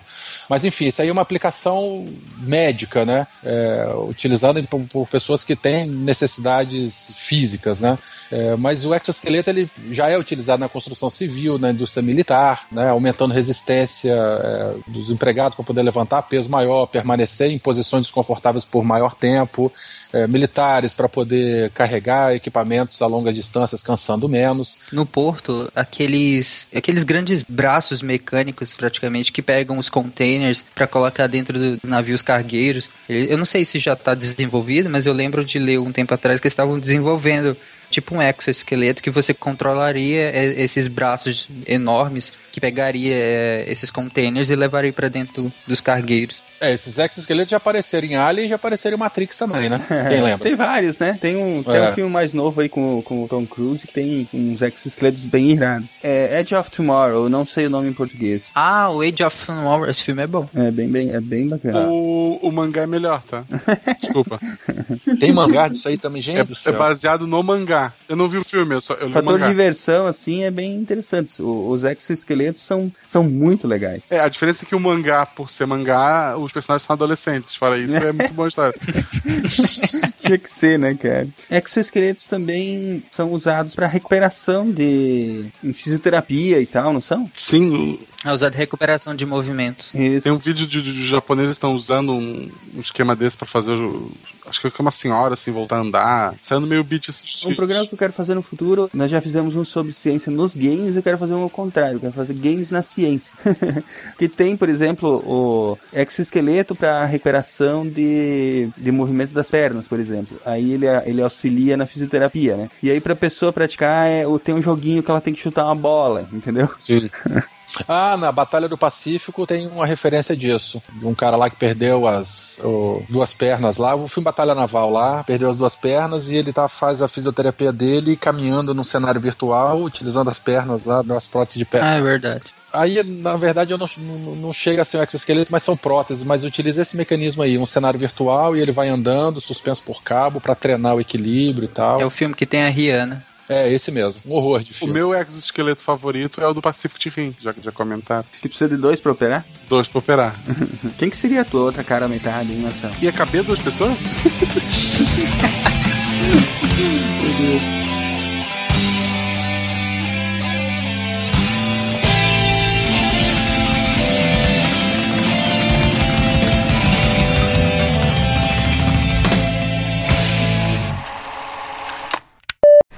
Próteses feitas por impressoras 3D estão possibilitando a deficientes físicos a recuperação da autoestima e da qualidade de vida. Com um novo tipo de produção, o aparelho fica mais leve e mais barato. Ricardo não vai esquecer do último dia 30 de dezembro. Foi quando sofreu um acidente de trabalho e teve as duas mãos esmagadas por uma prensa. Precisou amputar. Nos próximos dias, Ricardo vai receber uma prótese como esta. Há meses tem treinado para se adaptar. O aparelho foi feito em uma impressora 3D, o que deixa o produto mais leve e barato. A ideia é que a gente consiga colocar logo no pós-operatório, o paciente sair da internação já com a prótese, para a gente poder dar uma perspectiva de futuro, de que ainda dá para fazer as coisas e para ele conseguir ter essa oportunidade de se adaptar.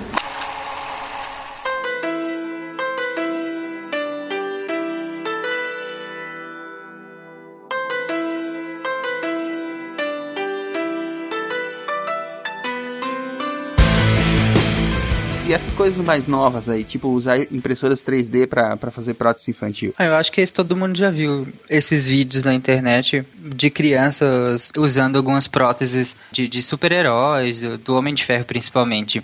Porque, principalmente para crianças que, que têm problemas congênitos, que nascem sem alguns membros ou que precisaram de amputações. Aí várias organizações e pessoas têm se mobilizado para eles criam projetos, são projetos bem simples na verdade, e compartilham né, esses modelos. É totalmente aberto esses modelos de próteses para impressoras 3D. Você basta ter uma impressora em 3D, é, baixar o, o modelo que eles disponibilizam gratuitamente e imprimir a prótese nessa impressora. Então é interessante porque qualquer pessoa com impressora, você em casa, você tem um filho que, que necessita, ou você, geralmente são crianças, né? Você tem um filho que necessita, você mesmo com ele né? Você pode ir lá e imprimir a prótese. E a questão dessas próteses, elas não querem a funcionalidade de, de um, de um membro normal, elas não querem é, substituir um membro normal, mas ela é muito mais lúdica, né? Justamente por isso que elas têm a, o formato de membros de, do, do Homem de Ferro ou de outros super-heróis. Elas, elas são muito mais lúdicas justamente para quebrar essa tensão que a criança tem por não ter o membro ou por ter sofrido amputação. E elas têm um custo muito baixo, algumas chegam a 20 dólares, custo do material é, que você imprime essas próteses. O problema é o custo da impressora. É, então, mas tem universidades que compram a, a impressora e disponibilizam. Então, basta você ir, você faz um cadastro, né, falando que você precisa e tal, e a universidade mesmo imprime. Aí, às vezes você paga só o, o material, às vezes nem o material, até porque o, os próprios pesquisadores já precisam da impressora 3D ou então usam isso como caridade, entre aspas, também. E outras organizações que não universidades também compram as impressoras e imprimem e distribuem para crianças. Todo mundo pode pesquisar na internet aí, bota próteses, crianças, é, homem de ferro, essas coisas. Vai aparecer uma centena de vídeos, é bem interessante porque é, é incrível como retoma a autoestima dessas crianças, sabe? De se sentir inserida. Antes, uma criança que às vezes o amiguinho zoava ela por ela não ter um membro, agora o amiguinho ficará que ele tem uma mão do Homem de Ferro. Então, tipo, é. é muito interessante isso. Muito bom. E o que que tá vindo pelo futuro aí? E só, só da impressora 3D, que é também usado em animais. Dá pra imprimir um cachorro? Imprimir um cachorro não, você pode imprimir algumas partes. O que eu quero saber é se dá pra imprimir uma ovelha elétrica. Uma o quê? Uma ovelha elétrica. Ah, tá. Bom, isso eu não sei, mas lá na Turquia o pessoal Ninguém fez... nunca pega as minhas referências. Vocês têm certeza que vocês são nerds, cara? eu, eu, eu, li o livro, eu li o conto, calma. São como lágrimas na chuva, essas, essas ovelhas elétricas.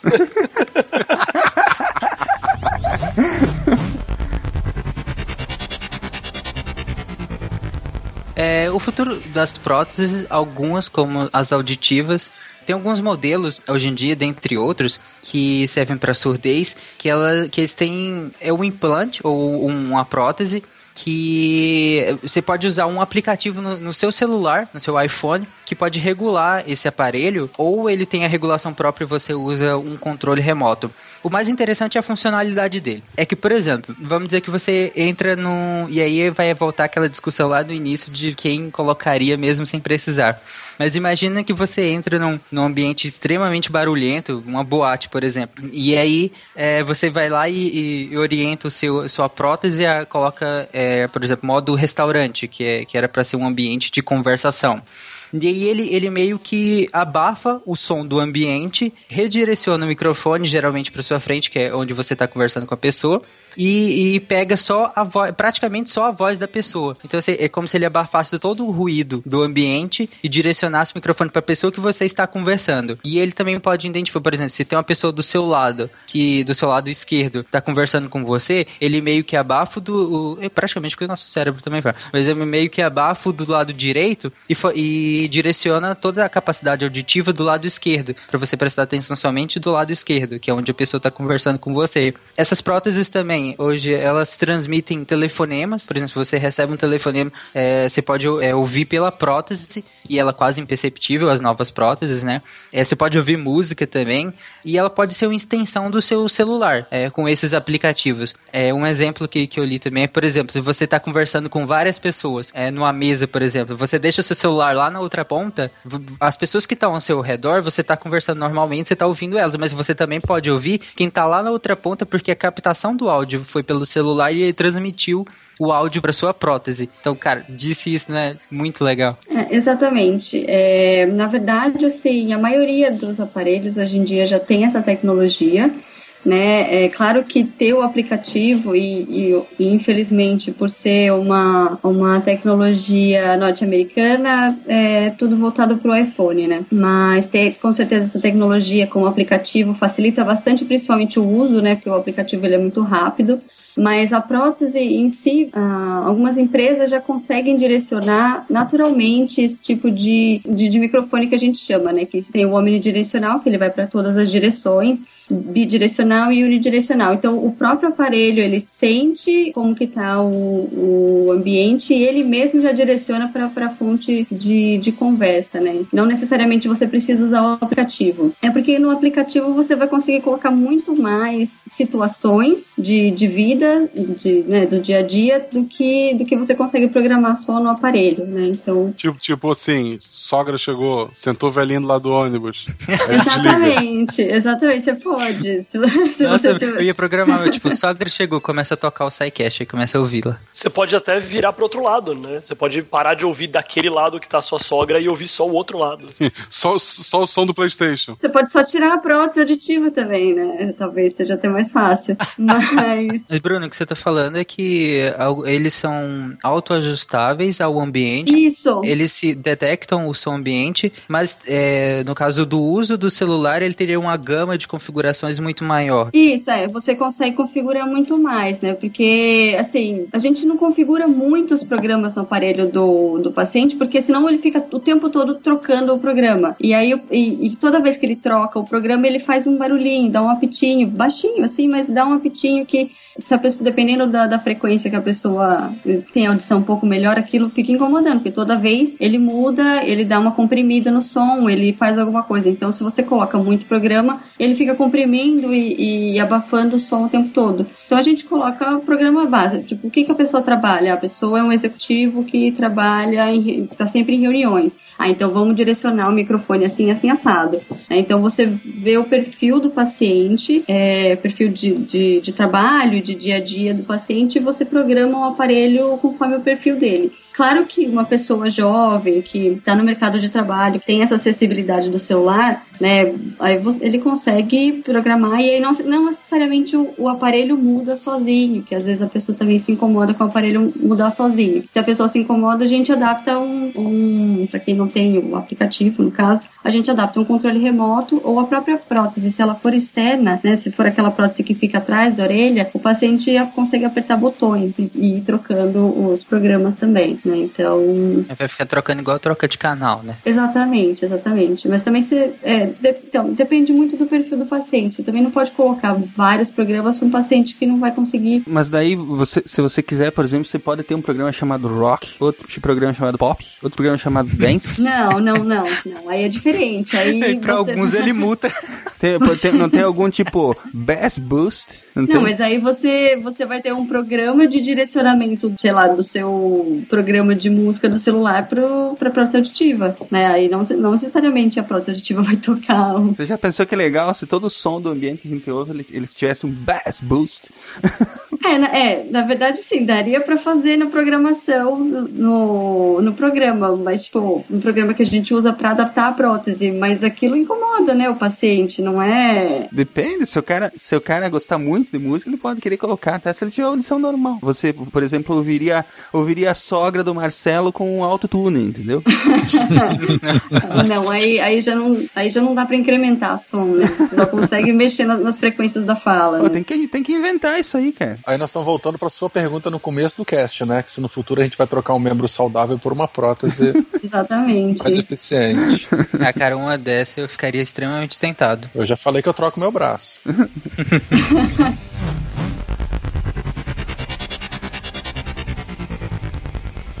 E acho que uma coisa que é legal falar também, para acessibilidade, principalmente porque a gente tem professores aqui, tem muita, muitas próteses que hoje em dia são controladas por frequência modulada e que o professor, como, como você falou, né? Porque o, aplica, o, ter o aplicativo no iPhone é legal, mas na escola isso não é muito, muito acessível e tem, tem muita criança que também não tem essa, ou criança ou jovem, ou até adulto que está na faculdade, que não tem um iPhone ou não tem essa, um, um aparelho, porque normalmente os aparelhos que tem, que vem junto ao aplicativo do iPhone são aparelhos mais caros, mas é, uma tecnologia assim bem mais, bem mais tranquila e bem mais acessível para os pacientes é a, a tecnologia de frequência modulada. Então, que o professor usa um dispositivo que parece um microfone, tipo esses microfones de show de auditório, assim. Eu já usei. Já, então, é legal. E aí você direciona somente para o aparelho auditivo do, no caso, né, do aluno. Que é legal, É. porque aí você não amplifica a sala inteira, você não precisa usar um, um microfone para amplificar o som para a sala inteira, você joga o som diretamente para a orelha do, do aluno. E é legal que tu, aí tu tá escrevendo no quadro e os alunos estão conversando, tu conversa só com esse aluno com o aparelho, tu fica bando de chato, né? Dá pra ficar trolando os outros alunos também, né? Você falar de costas pro, pro aluno que tem uma deficiência, uma deficiência auditiva, se ele não tiver sistema de frequência modulada, abafa muito o som. E muitas vezes ele perde essa informação, porque o professor anda na sala, né, não fica parado. Então o professor anda, vira de costas, as- a- é, mexe na lousa, escreve, apaga, e aí o som fica, não fica tão bom, não fica com aquela qualidade boa o tempo todo. E aí ter um, um sistema de frequência modulada ajuda bastante. E é um negócio relativamente barato. Não precisa ser exatamente para uma classe social que utiliza o iPhone num aparelho caro, extremamente tecnológico. Bruna, é, só, eu não sei se você sabe, mas é, o- até onde o SUS fornece esse tipo de, de aparelho? Ou parecido? O SUS fornece esse tipo de aparelho, o SUS fornece aparelhos muito bons, mas o, pro- o único problema do SUS é que ele tem é, prioridades, né? Então o SUS vai sempre dar prioridade para uma pessoa mais jovem, ou para um bebê, ou para uma pessoa no mercado de trabalho. Então vai sempre, vai sempre ver o perfil e vai, vai depender.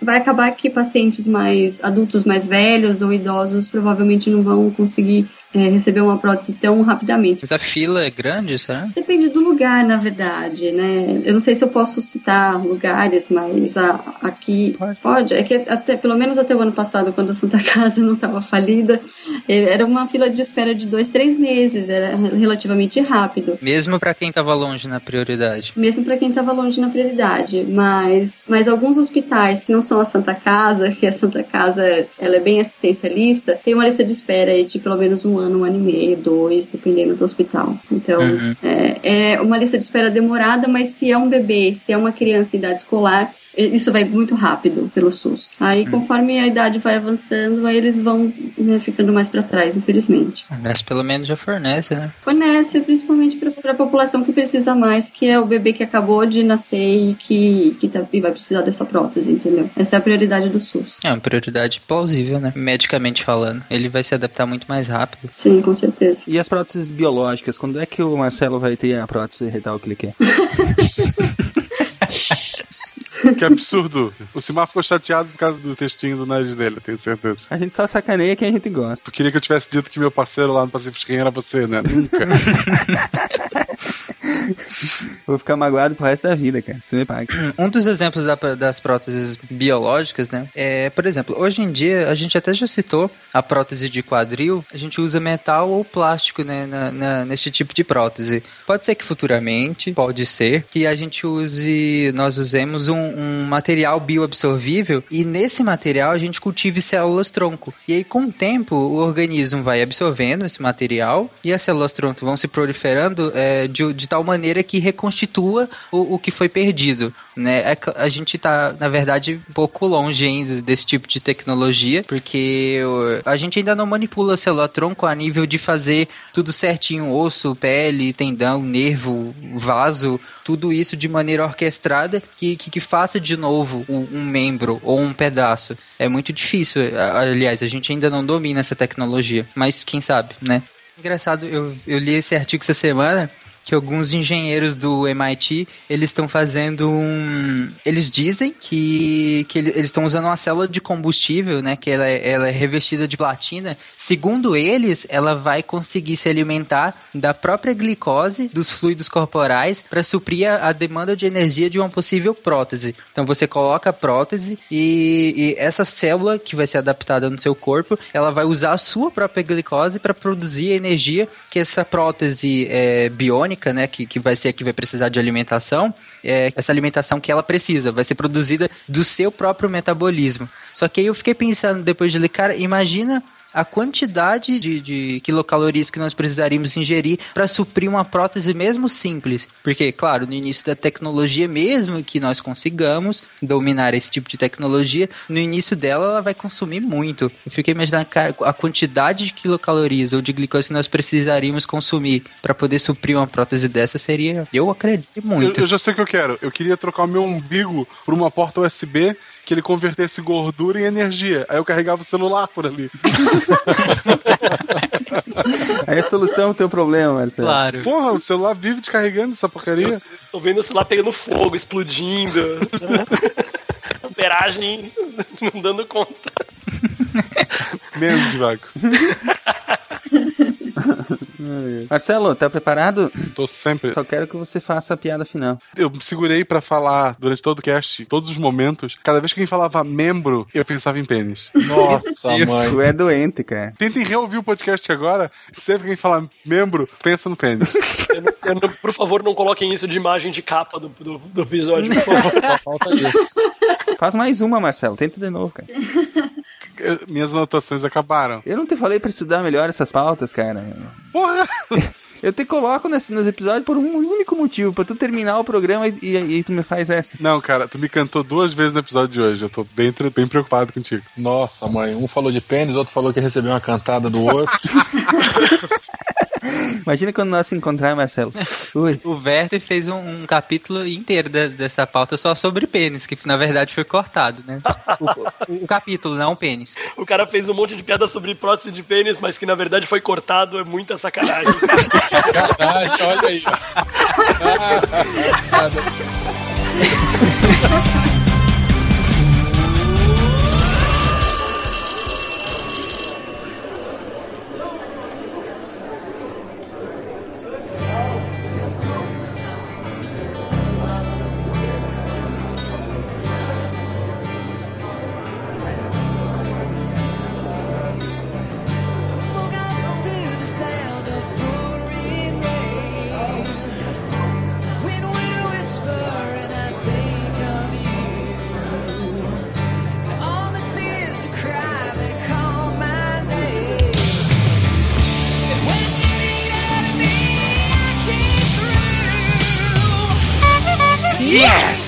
New mail.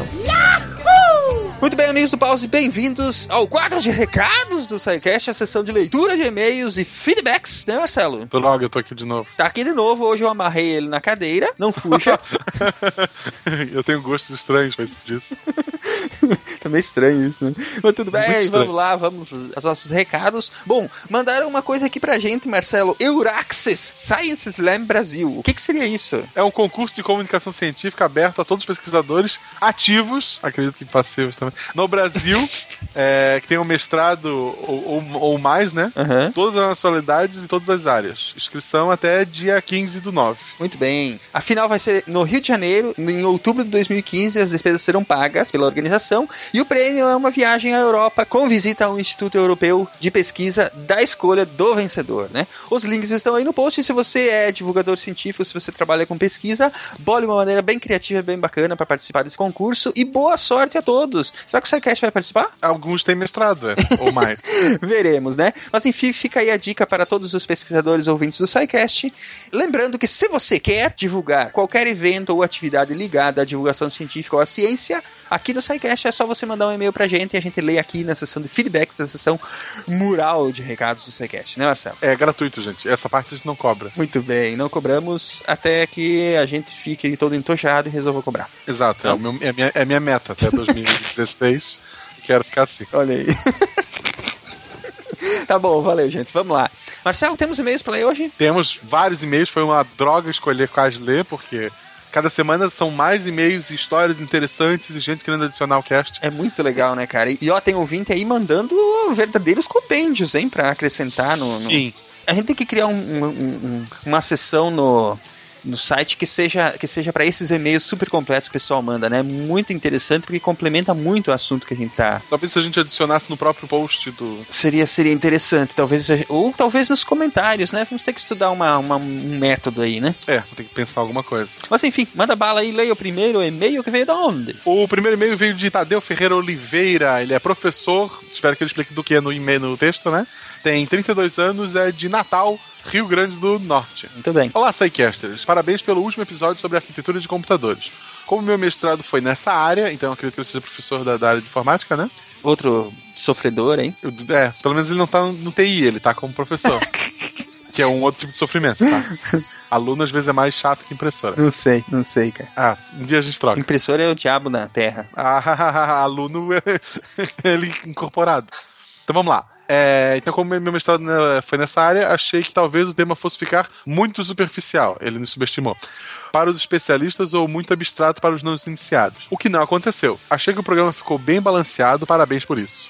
Sobre os dados apresentados, queria comentar dois itens. Um, eu já escrevi código de kernel no mestrado, inclusive em código de máquina sim, direto na memória. E estou aqui para contar história. Não virei surfista. Há quem sobreviva à experiência sem maiores traumas.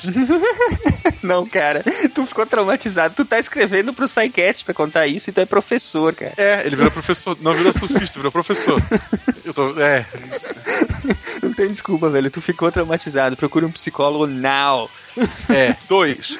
Sobre os kernels, acho que não ficou clara a diferença do monolítico para o microkernel, fonte da famosa épica batalha do Linus e do Tannenbaum. Essa batalha aí, por assim dizer, né? Essa discussão entre o Linus e o Tannenbaum estão linkados aí no post do episódio. E quem entende inglês é um e gosta de informática é um prato cheio. Eu recomendo a todos que, que brinquem lá com, essa, com esse texto. Eles não vão pra porrada, só verbal? Não, é, é, é porrada, mas só verbal. Podia ter funcionado melhor. Então, no microkernel, a função de sistema operacional é apenas controlar acesso ao recurso e oferecer comunicação entre processos. Assim, a interface gráfica. O acesso à rede o sistema de arquivos são programados como qualquer outros, enquanto no kernel monolítico, essas atividades fazem parte do próprio kernel, no mesmo espaço de memória. Há uma diferença em relação do nível de segurança entre o código executado em espaço do kernel e o espaço do usuário, mas não quero me alongar aqui, coisa de professor. É. percebemos, é, percebemos. É. Isso sobre o kernel, gente, a gente vai abordar mais adiante em um programa que será especificamente sobre sistemas operacionais. Então lá a gente vai falar, a gente deve aprofundar os conceitos aí de microkernels e kernels. Aliás, esse episódio ele teve, ele teve um, algumas caneladas, admito, mas ele teve muita gente cobrando para que ele fosse mais aprofundado.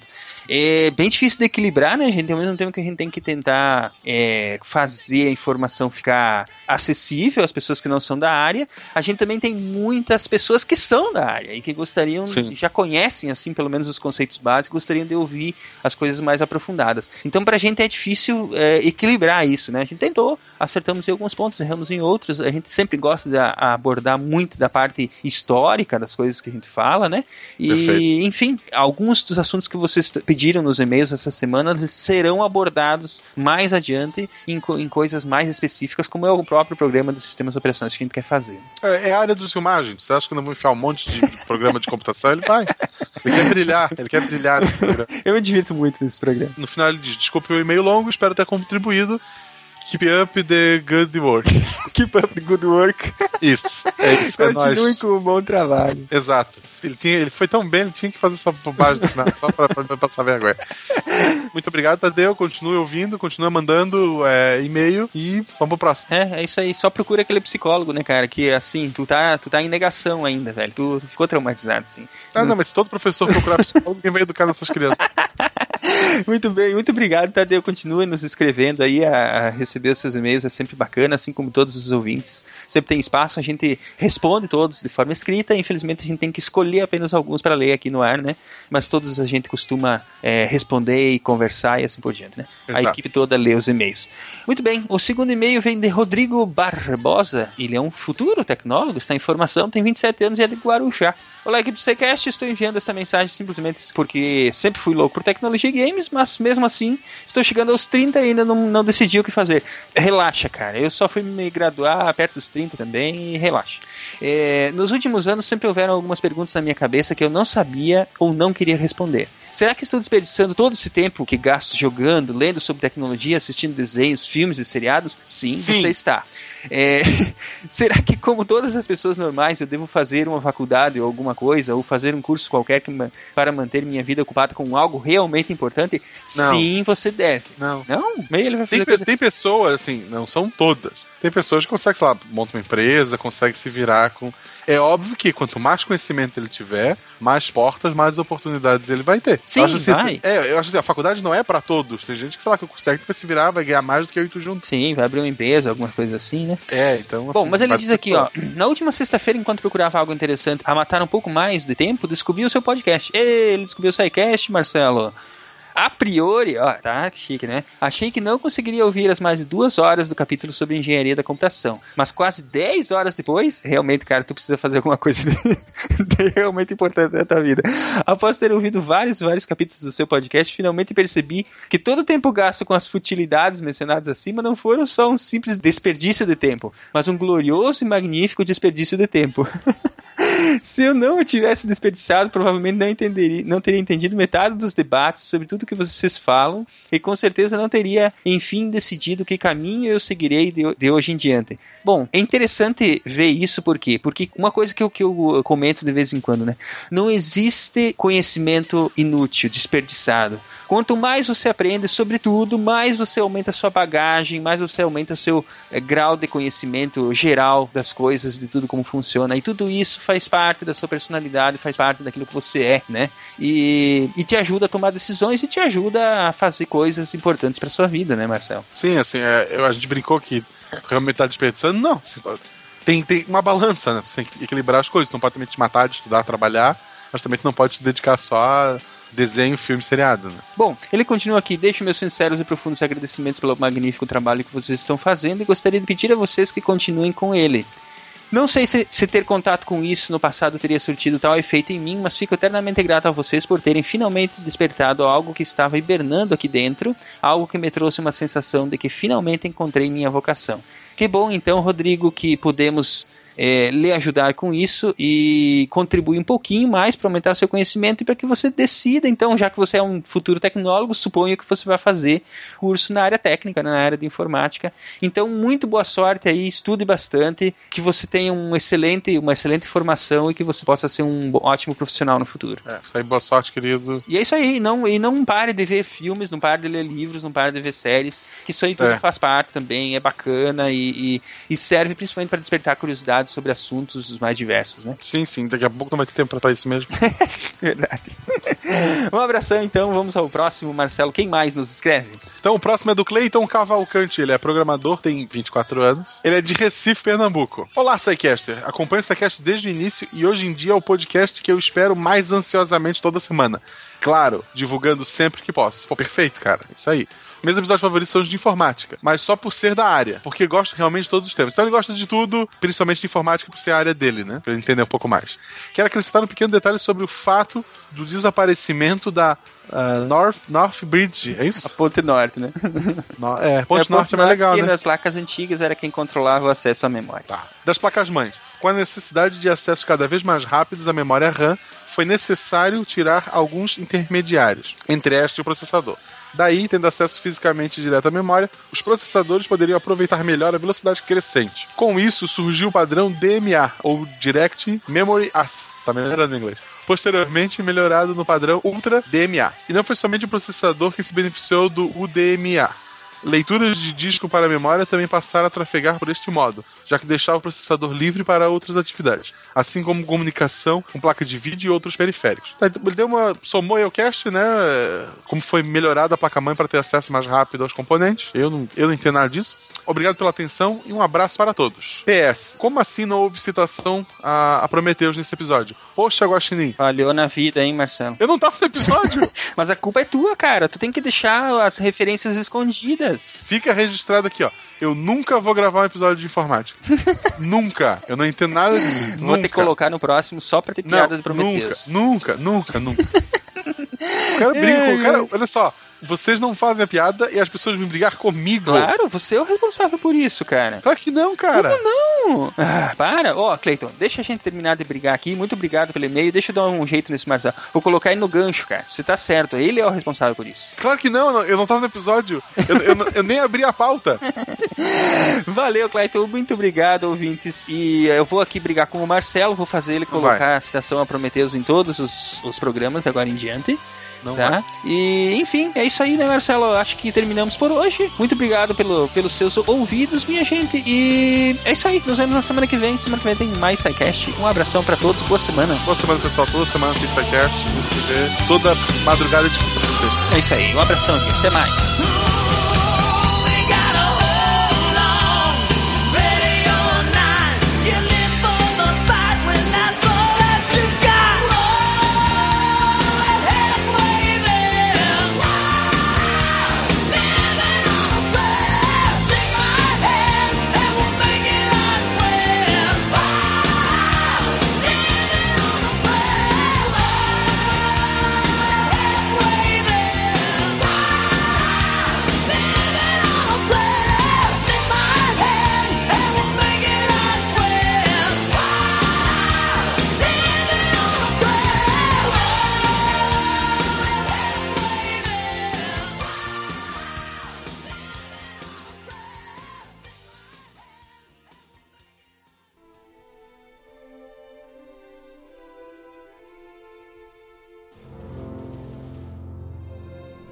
Se a ciência não for divertida, então alguma coisa é errada. Tem que ser divertida, a coisa mais divertida que tem é a ciência.